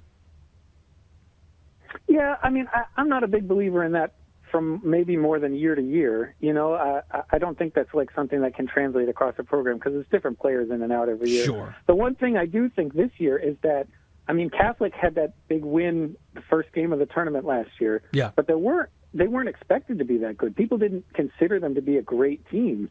And so I don't know if it's fair to put number six expectations on them when you're you know you're bringing back what might be the you know 25th or 28th best team in the country to all of a sudden be number six. And so I, I wonder if it's just those expectations end up higher than we can reasonably expect. Or it, as I said, that ex, that gap. You know, I had my number one team. It was a slam dunk. It was going to be Augustana. And then I looked at number two and went, hmm, three, hmm, four, hmm. I'm getting all the way down towards ten, going, okay, they feel like a number ten team, but I have nobody I think's better than them. Well, I got to put someone between two and ten. Well, if I can't leapfrog here, I got to move everybody up. So my let's say let's say arguably my eight team, just for better reference, my eight team becomes my two, my nine teams becomes my three, my ten team becomes my four. You know what I'm saying? So maybe I've got Catholic in that ten to fifteen range, but by having to move them, they have to go up into the six hole. Does that make sense? Like they feel Yeah, like a ten to fifteen hole, but nobody behind them feels like they're better than they are. And that's exactly true. I mean, what, what the poll had Virginia Wesley at number two, and that's Yeah. a good team, but it's not a number two team. No. You know, and and that's just sort of what we're faced with. And I do think Catholic, um, you know, because they've got the national championship in their background, we sort of feel like when they're ranked high, they need to be that justify that ranking. And I don't know that that's at least for this team this year, that's really fair. That's a fair point. Though they do bring back a lot of talent. They got the Fonville twins. One's the offensive guy, one's the defensive guy. Uh, they've certainly got some pieces there. I'd love to see how Coach Howes puts that team together. By the way, it'll be fun to watch the women on the other side. We'll talk about them quickly in a bit. Um, again, Susquehanna, a lot of people think they're going to be a good team. Um, but I think with coaching changes, you are going to have teams like Goucher in the mix that weren't in the mix in the past. Yeah, they're- they're two and one. They've got some big wins already. You know that that maybe that first place vote wasn't so misplaced. well, we all know where it came from. right. but the, the w- without asking, by the way, but we all know by default where it came from. No, I think they're in the mix. I just eh, ten straight losing seasons. I think it's hard to just plaster them uh, that good. But uh, by the way, last season uh, for Merchant Marine in this conference. This is the last season we'll see it as big as it is. Yeah, and uh, hopefully they can go out on a good note. It's not. I mean, uh, they played what a D one school to start out with, so we don't really know what they're they're going to look like yet. But um, it'll be interesting these changes. Let's switch to the other one that's going to get some headlines, we'll talk about the one that's getting the headlines right now. Wesley, they big win over Virginia Wesley. They have done that before in their gym against the Marlins. No one saw this one coming. Coaching change for Wesley, seemingly not with the same amount of talent that has kept them as part of the conversation in the past, including national conversation. Virginia Wesleyan certainly high, but still coming in ranked number two, and Wesley beats them with a last second shot. You were there, by the uh, way. I, I was there. I went to the game uh, sort of expecting a 30 point blowout, quite honestly. And uh, That's when you brought the snacks and the chips. It was 15, so it, we seemed well on our way. Um, and there were a couple of things that went on there. Wesley had foul trouble. Their two seniors, Wayne Lennon and uh, Anthony Bowers, both had two fouls real quick. So I think they only played combined like nine minutes in the first half, and that definitely hurt. But um, you know, Virginia Wesleyan just looked off, and it's hard to tell you the first game of the season, you know, where, Yeah. where they're coming in. Virginia Wesleyan lost a bunch, so they're relying on on Corey Moore to be more than just a shooter this year, and he's trying to figure that out. Um, you know, but Wesley is good if they look more like that second half team than the first half, and we just won't know till we get a, a bigger body of work. Yeah. But I have never seen a team go from just straight sloppy to incredibly disciplined as quickly as that team did. I mean, it was turnover everywhere, taking bad shots in the first half, and the second half they they went to the rack every time they needed to. They were hitting free throws, they were playing defense, and I mean, there's talent there. They've got some size. They've got guys who have experience. Some of the young guys, uh, I think it was uh, sophomore point guard Lawson scored 33 in that first half. He kept them in it. You know, he he went to the the hoop every single time, was getting the, the fouls, and I mean, eh, we'll have to see if they continue that kind of discipline. But that team is capable of doing some really good things. I think. Um, Kobasa had left in the offseason to become, what I believe it was an AD at a at a um, at basically the local school system, um, and so they have a coaching change there. Granted, they play in a shoebox, um, and so that's It was certainly a fun atmosphere, though. I hadn't been Yeah. there before, and that's, I haven't either. That's a fun atmosphere to be in. They filled it up, and it was loud, and and and I think that's a benefit too. But granted, filling it up is about 350 people. Um, but I, I, I say that tongue in cheek. I've only gotten to the football stadium there. I have not been able to get to a basketball game as of yet, uh, mainly because the size of that court keeps anybody from hosting an NCAA tournament game. Um, but as far as Virginia Wesleyan, I know it's not technically our region, but it's part of the national scope.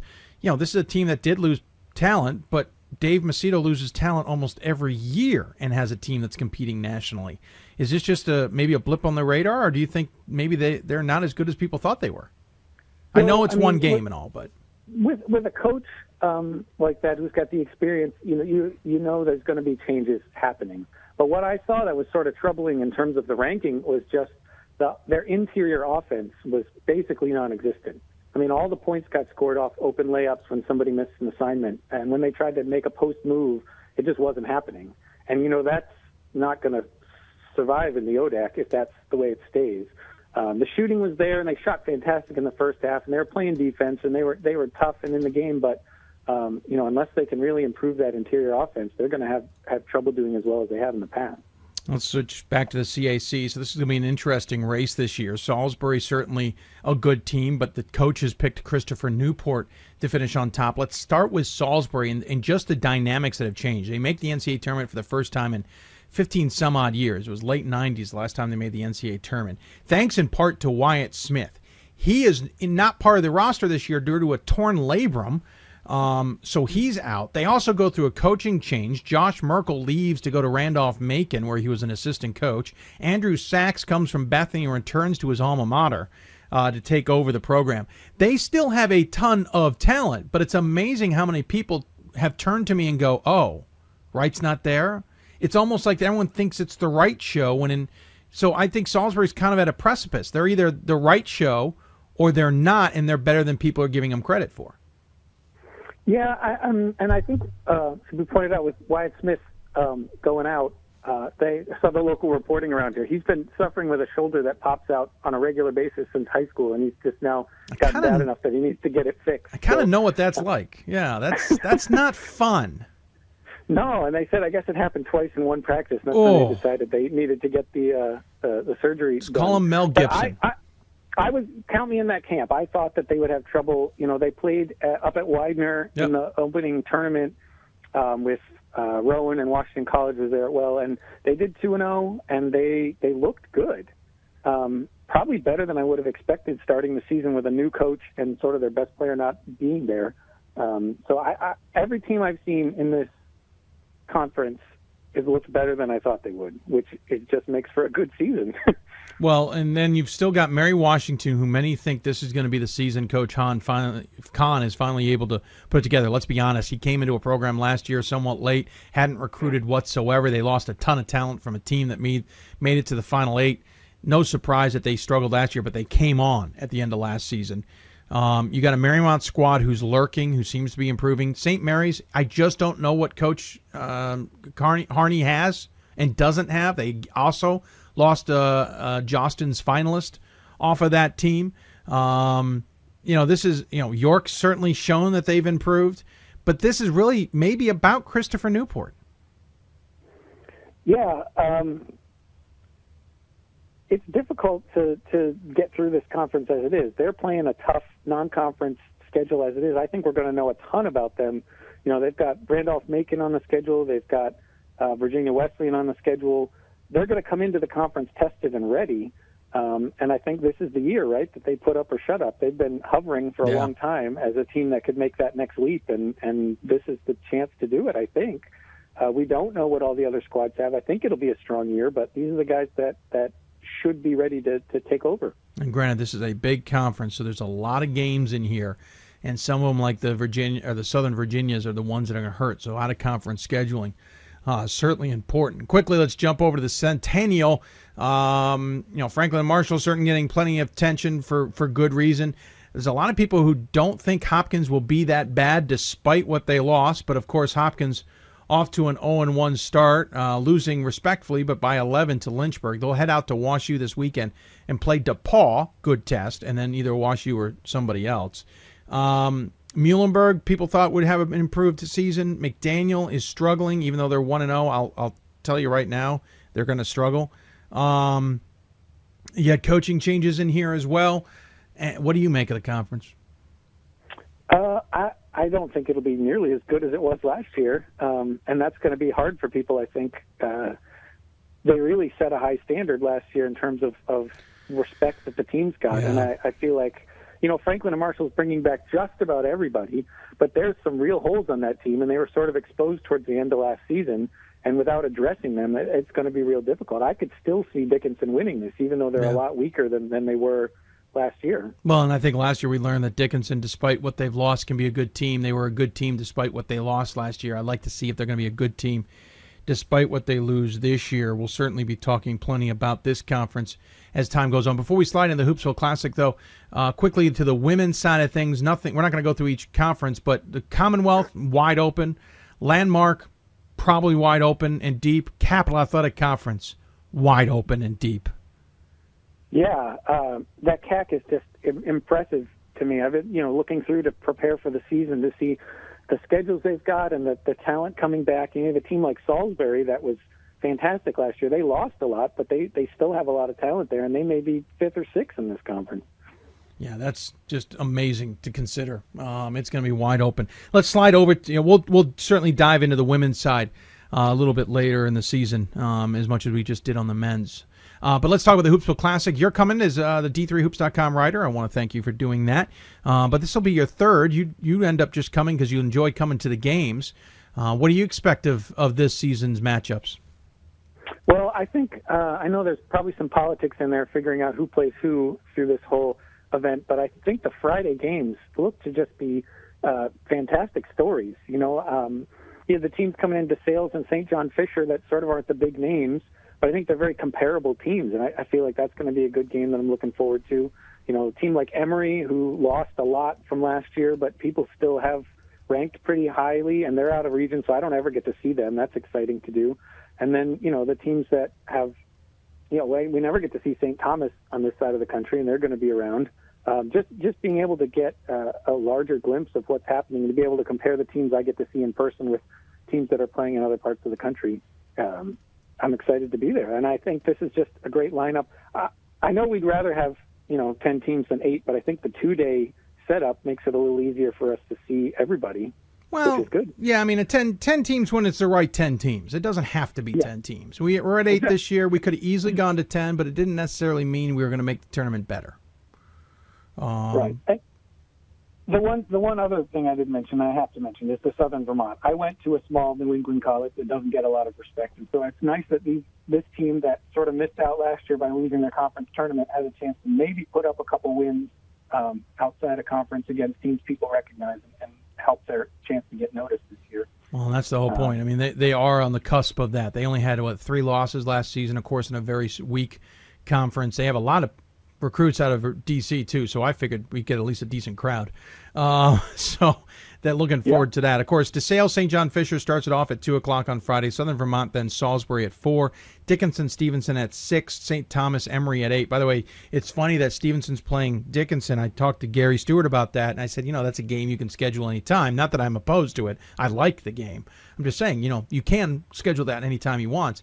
But then we looked at the rest of his schedule, and I realized by him playing Dickinson, he ends up playing six or eight really good conferences in some capacity.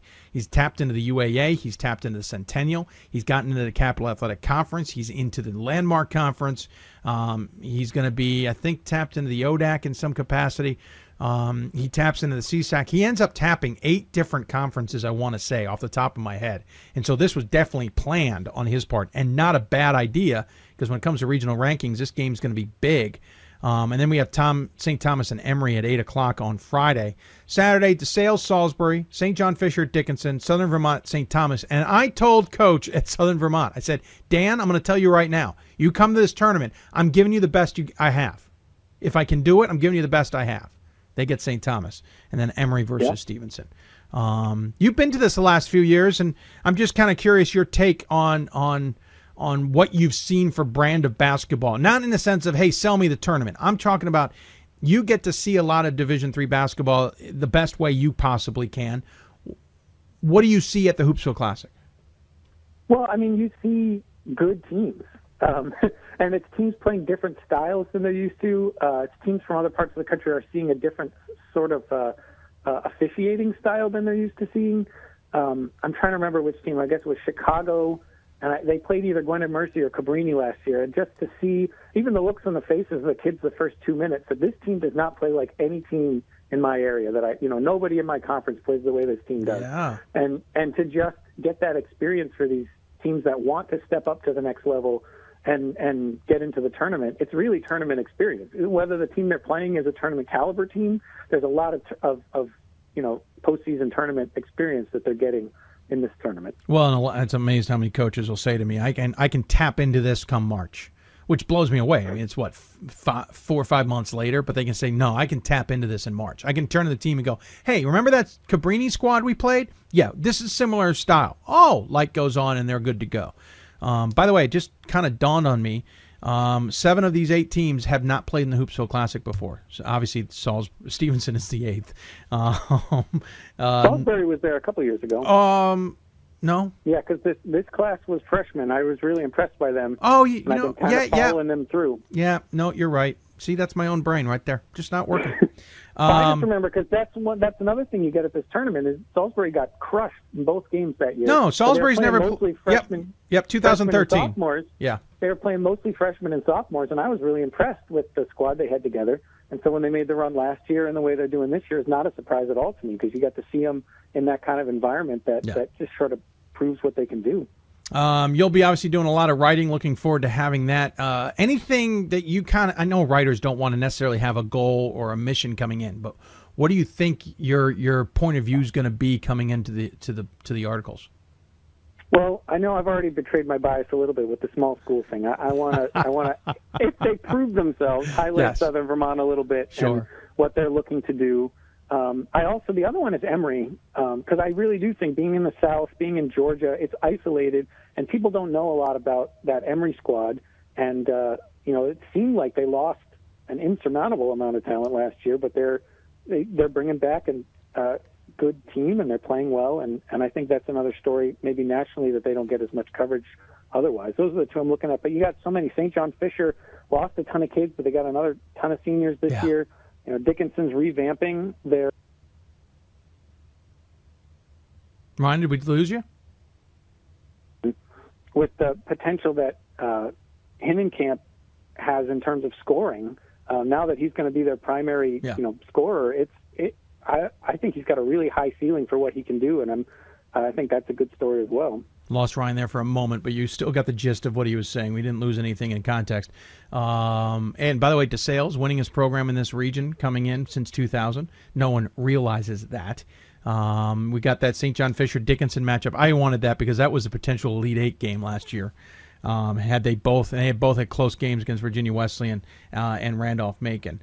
Um, and I just love the idea. St. Thomas and Emory. That's another one of those sneaky NCAA tournament games. That's the game that looked like it was going to line up several times last two years and never happened because uh, one or both of them lost somewhere along the way. Uh, so that's my sneaky game uh, in the scheduling. Well, hey, I appreciate it. I took a ton of time, so I appreciate it nonetheless. And we're well into overtime, so I'm going to wrap things up. I know we'll talk to you plenty uh, this weekend as well. But as always, we give the guests a final word. Any final thoughts you have on this Mid Atlantic region or Hoopsville Classic you want to share with those tuning in? I'll just say to, to get out and support the, the teams of the tournaments that come nearby. Um, it really is a great opportunity to you know get to meet and talk to some of the players even because they sit around and watch the games afterwards and um, get get more of a feel for these teams. Um, you know, I have no connection to Dickinson at all, but I got to see him a bunch last year, and uh, it, it's really a positive for those kids to know people are watching, and and uh, for D three in general to have more people out. Absolutely agree with you. Looking forward to seeing you here uh, in a day. Uh, believe it or not, we'll see you tomorrow uh, at at Stevenson. Thanks so much for tuning in or joining me, and I'll, I'll talk to you soon. All right. Thank you very much. Ryan Scott joining us on the Hoopsville Hotline. Appreciate him taking the time to do that. Yeah, we're well into this show. We knew it was going to be a long show nonetheless, but we are well into it. So we're going to ra- get going here and come back for a quick wrap up of Hoopsville. Got any questions for us, uh, we'll try and answer them at D3Hoopsville or hashtag Hoopsville. Email us, hoopsville at D3Hoops.com or join us on Facebook, Facebook.com slash Hoopsville. We wrap up Hoopsville right after this. We've got more schools than Division 1, more fans than Division 2, and more upsets than March Madness. There's 800 programs with over 11,000 games leading to two national championships. And we've been covering it all for over a decade. From Eastern to Occidental, from Puget Sound to Piedmont, from Southwestern to the University of New England, and from Hope to Calvin. Nobody covers Division 3 basketball like we do. We're at d3hoops.com at www.d3hoops.com. I used to never really talk. Ever. I was scared and shy. Uh, it was hard to look at people's faces. Uh, I was afraid if I said something wrong, everyone would laugh at me. But then I started to play golf with Special Olympics. I made friends and won lots of gold medals. But I learned more than just playing golf. Special Olympics helped me to find my voice.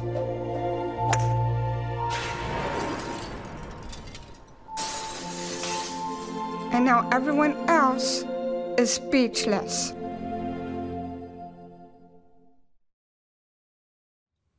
And welcome back to Hoopsville, everybody. A very long, extended show. We told you we'd go three hours. We weren't kidding, were we?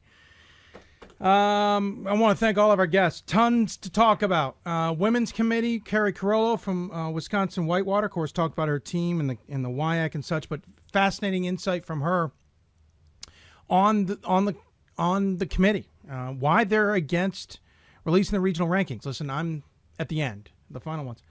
I'm not necessarily in agreement with her. I disagree. Uh, I think there should be plenty of transparency. But you heard what her their reason was. It's the first time I've heard it used. First time I've heard someone say that the results versus regionally ranked opponents data being so over, you know, changing constantly, especially in those last rankings, that they don't want to release it. Uh, you heard my argument if you heard the interview. If not, rewind. Uh, their segment takes place around the 15, 20 minute mark. That's where it starts in the show.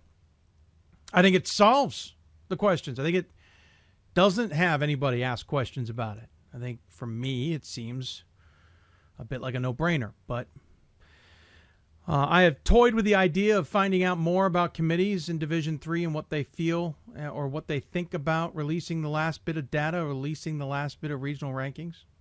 Uh, we'll see if we move forward on that project. There's a lot of projects that I have on my plate, to be completely honest. But we'll see what we have, uh, and we'll go from there. So we'll see uh, if we learn more about that. Personally, again, release it. Uh, I, I don't understand. There's no rhyme or reason in my world you don't release that information. Uh, I, I think it answers questions. It doesn't leave any more.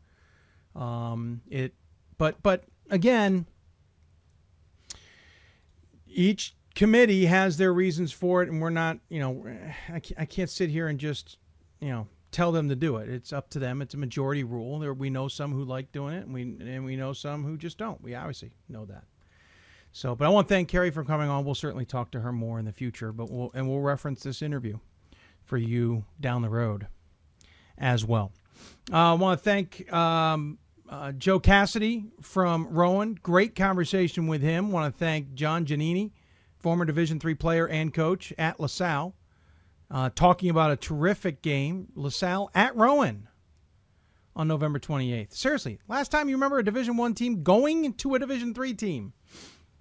I don't remember the last time that happened. When you don't count exhibitions or scrimmages, I've seen it happen in those scenarios, and you know scrimmages especially when you play like three halves and you do some crazy things. But first time a real game, and counts for both teams. So looking forward to that. I may or may not be able to get to that. I'm toying with the idea. We'll we'll take it into consideration, as it were.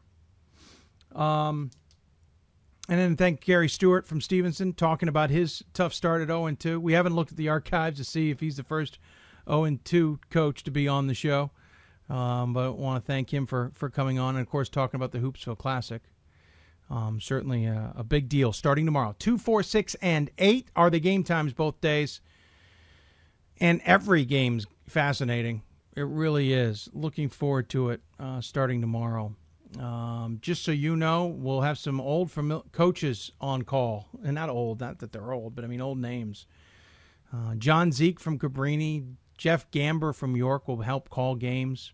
Frank Rossi's going to do the heavy lifting tomorrow, and I'll do semi heavy lifting on Saturday. Uh, again, the Stevenson video crew will do an outstanding job, and we'll provide audio content. Sunday's show again will not be on the air because we will be doing uh, all these interviews during the weekend, and so those will fill in and and, and kind of play the role of um, of Hoopsville for this Sunday, and then we're off for ten days here, so we'll be back on November 29th. Um, a couple notes that we didn't get to at the beginning. I wanted to bring up. Um, I didn't get to a couple things. First and foremost, a reminder again about the Hoopsville Classic. Seven dollars uh, gets you in for a day. So if you really want to see four games for seven bucks, that ain't a bad deal. Um, they're all at Stevenson University in Owings Mills, Maryland. Um, want to thank, uh, congratulate Scott Coval, who we'll see at the D3Hoops.com or at the Hoopsville Classic. I'm sorry, um, coming up. Uh, he just won his 400th victory as a coach. He'll try for 401 and 402 here on Friday and Saturday. Look forward to chatting with him, but formal congratulations nonetheless here tonight. Um, milestones we'll talk about. Congratulations to our good friend uh, Bob Quillman celebrating his birthday here tonight. Uh, we certainly hope uh, maybe he's catching the show because really, honestly, if if if Titan Q is a true fan of the show, he's watching it on his birthday, is he not? Okay, maybe not, but nonetheless, uh, we hope he uh, had a good birthday. Probably hear from him at some point down the road. Uh, obviously, he's a big Illinois Wesleyan fan, but he's a good fan of Division Three as well. Checking out some scores from around Division Three of note. Nothing major. Um, Wooster was in action, number 20 on the men's side, played Silver Lake for some reason and beat them 89 48. Not sure why Wooster schedules that, but who knows. Uh, Southwestern and Hardin Simmons, last we checked, were in a good little battle. Uh, those are two teams you want to keep an eye on down there in Texas, especially Hardin Simmons. And right now, Southwestern leads Hardin Simmons 78 74. So mild upset in the works there on the men's basketball side with 21 seconds left. Of course, if you listen to the podcast, this game is over. Um, but nonetheless, um, nothing else jumping out at me necessarily. Elms handled Springfield. I think that's the score. There's a little surprising. We knew Springfield lost a bit this season, but Elms beat them 81 66. Uh, I didn't see a 15 point win coming there. I know Elms is improving and Springfield, like we said, lost some, but wow. Big score difference there. And I'd love to know what's going on in that game. Um, MIT uh, beat Gordon handily. I guess no surprise there. Um, I know Loras was playing Principia. Looks like uh, Loras is leading by three in that game. Uh, well, let's call it seven minutes left. Listen, if you tweet games, just my own point of view, uh, it's helpful to add some basic information on every tweet. First off, who's playing. Second of all, time. Um, one of these tweets says the team leads the team. I'm just keeping it blank. 45-42 with nine minutes left to play, and then it's got a hashtag that's E ESPN-esh in the sense of using initials and, and shortcuts for names with a verses in the middle. And unless it's a big game, I think that's irrelevant. It's very short lived, but nonetheless, there's no other information. Uh, because a few minutes later, it says the mascot lead 50 47 and call timeout. No time, no opponent, not even a half in case you're not even sure what time of the game is. Hey, some basic stuff here. Goucher leads Stevenson 50 to 47. Nine minutes left to go, second half. Gophers call timeout. That's all we need. That's perfect. Thank you. And then throw all your hashtags in there like D3H. Sorry, got off on a little rampage there. Uh, Ramapo played a game today. Uh, we'll keep an eye on them because our good friends will be coming to uh, uh, the D3Hoops.com Classic. By the way, if you're on the podcast, we now have an official score for you. Southwestern with a win over Hardin Simmons, 80 to 74. That one's an interesting one. Hardin Simmons sh- should be a good team this year. Uh, they just lost to Southwestern, who I, you know, is improving, but I wouldn't say is a world beater. Remember, Hardin Simmons was 20 and 7 last season. And Hardin Simmons has barely got past Schreiner 76 70, and they got Trinity, Texas ahead, but they've now lost to Southwestern. Southwestern last season was 15 and 11, certainly improved off of the year before, which was 8 and 18. Um, but this isn't a program that's necessarily in the high uh, in the uh, conversation all the time. So an interesting win there by Southwestern. Congratulations to them. Um, Ramapo defeated Farmingdale State barely 83-81, but we love keeping a track on Ramapo because they're good friends of ours. Um, Centre beat Franklin. So that's some interesting scores in men's basketball. Nothing earth-shattering tonight. In women's basketball, number 23, Luther is in action, though we don't have any links as to what's going on in that game. Just checking out some scores on the Twitters as well. Um, looking through, I don't see anything else necessarily jumping out at me, though Ave Maria beat Emerson 59 42, non Division three Ave Maria. So, um, yeah, nothing. Well, Moravian beat Immaculata 97 57. Wow. Talk about a point spread in that one. Moravian's going to be good, I think, this season. I think people might underestimate them. Yeah, but nothing else really of earth shattering news there. Uh, don't forget to go to d3hoops.com for a bunch of information and news and stories. We now have eight regional reporters. We, we used to in the past, kind of fell off to four that would cover two regions. You know, we're back to eight. Um, um, I'm thrilled to see that. Um, back to eight. So check out d3hoops.com for the expansion of our coverages with around the regions reports and, of course, around the nation as well. That is a uh, fun to get little stories. Oh, you know what story we did not talk about at the beginning of the, of the day, and we should have. Um, Sydney Moss currently is not playing for Thomas More, and it's not injury related. Um, here's a statement from the school: The college's decision to withhold Sydney from competition at this time should no way be construed as an indication of an NCAA rules violation by Sydney. The college is unable to further comment on this matter during the period of the review. We look forward to publicly discussing the matter at the conclusion of the review. There's something up.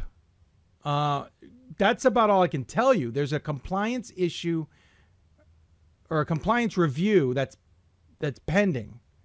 Um, now they won their first game, 62-48. They have a 34 game winning streak, but Sydney's not playing.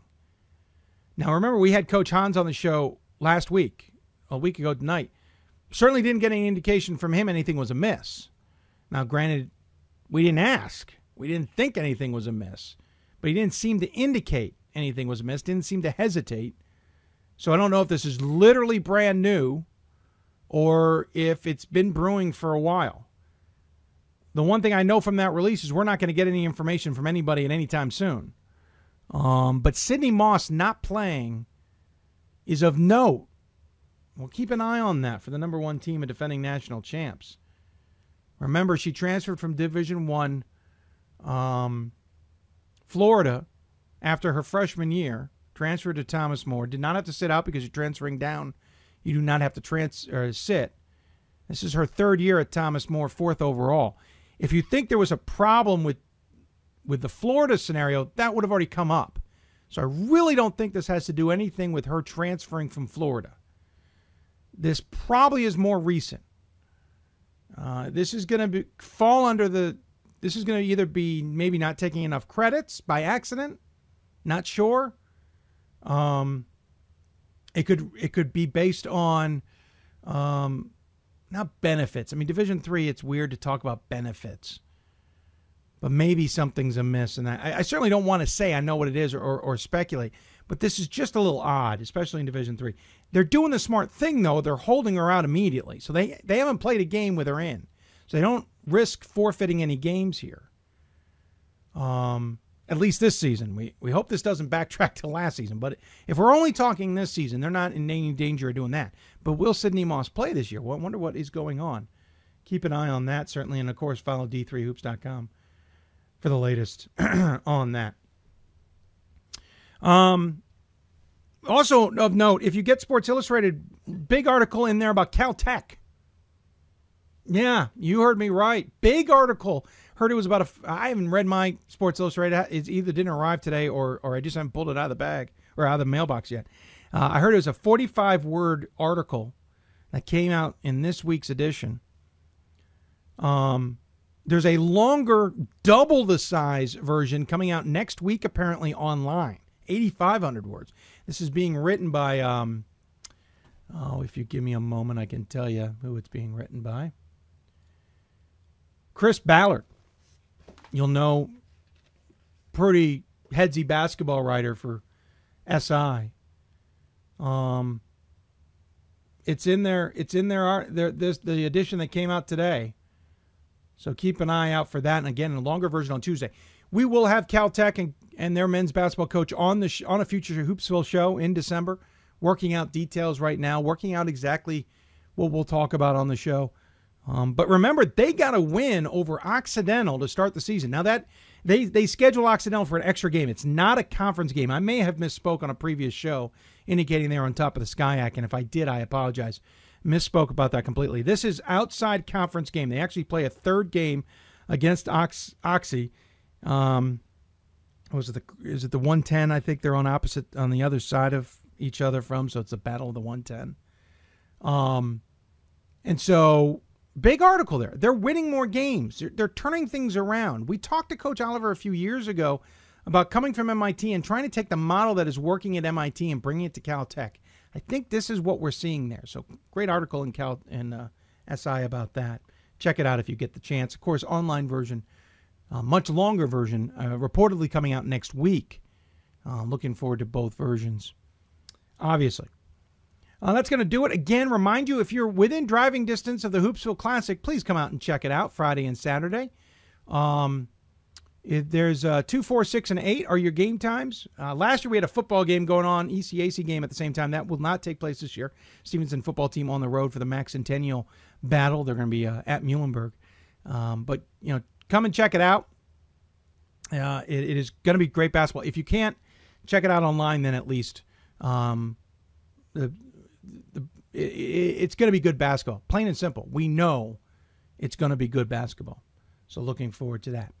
Um, that's going to do it for us. Again, I want to thank Keri Carollo from uh, Wisconsin Whitewater and the National Committee, uh, uh, Women's Basketball Committee, for coming on the show and talking so in depth about the committee and what's going on. We will reference that interview as the season progresses. I want to thank uh, Joe Cassidy from Rowan and John Giannini from LaSalle um, talking about that big game coming up on the 28th between LaSalle at Rowan. Uh, of course, LaSalle being Division One. I. Want to thank Gary Stewart for taking the time to talk to me about the Hoopsville Classic and his squad as well. Uh, of course, Ryan Scott for talking Mid Atlantic basketball. I want to thank you for tuning in as well. And of course, I want to thank again the NABC. Once again, uh, re upping their commitment to the show uh, and our partnership. Uh, they're going to help us travel this year. We're really looking forward to that. We're going to maybe get about two trips in, maybe a third if we're lucky, depending on how the calendar looks uh, before the NCAA tournaments, but definitely looking forward to that. Um, I want to thank them for their help. Again, we will not be on the air Sunday. However, we will bundle up the coaches' interviews that we will conduct on Sunday and have them available for you uh, as as is a replacement for that show. Uh, we will post them throughout the weekend, but we will formally put them out in a in a full page on Sunday. Um, also, um, we will then be back on the air November 29th. So we're so this gives us a chance to wish you a happy Thanksgiving.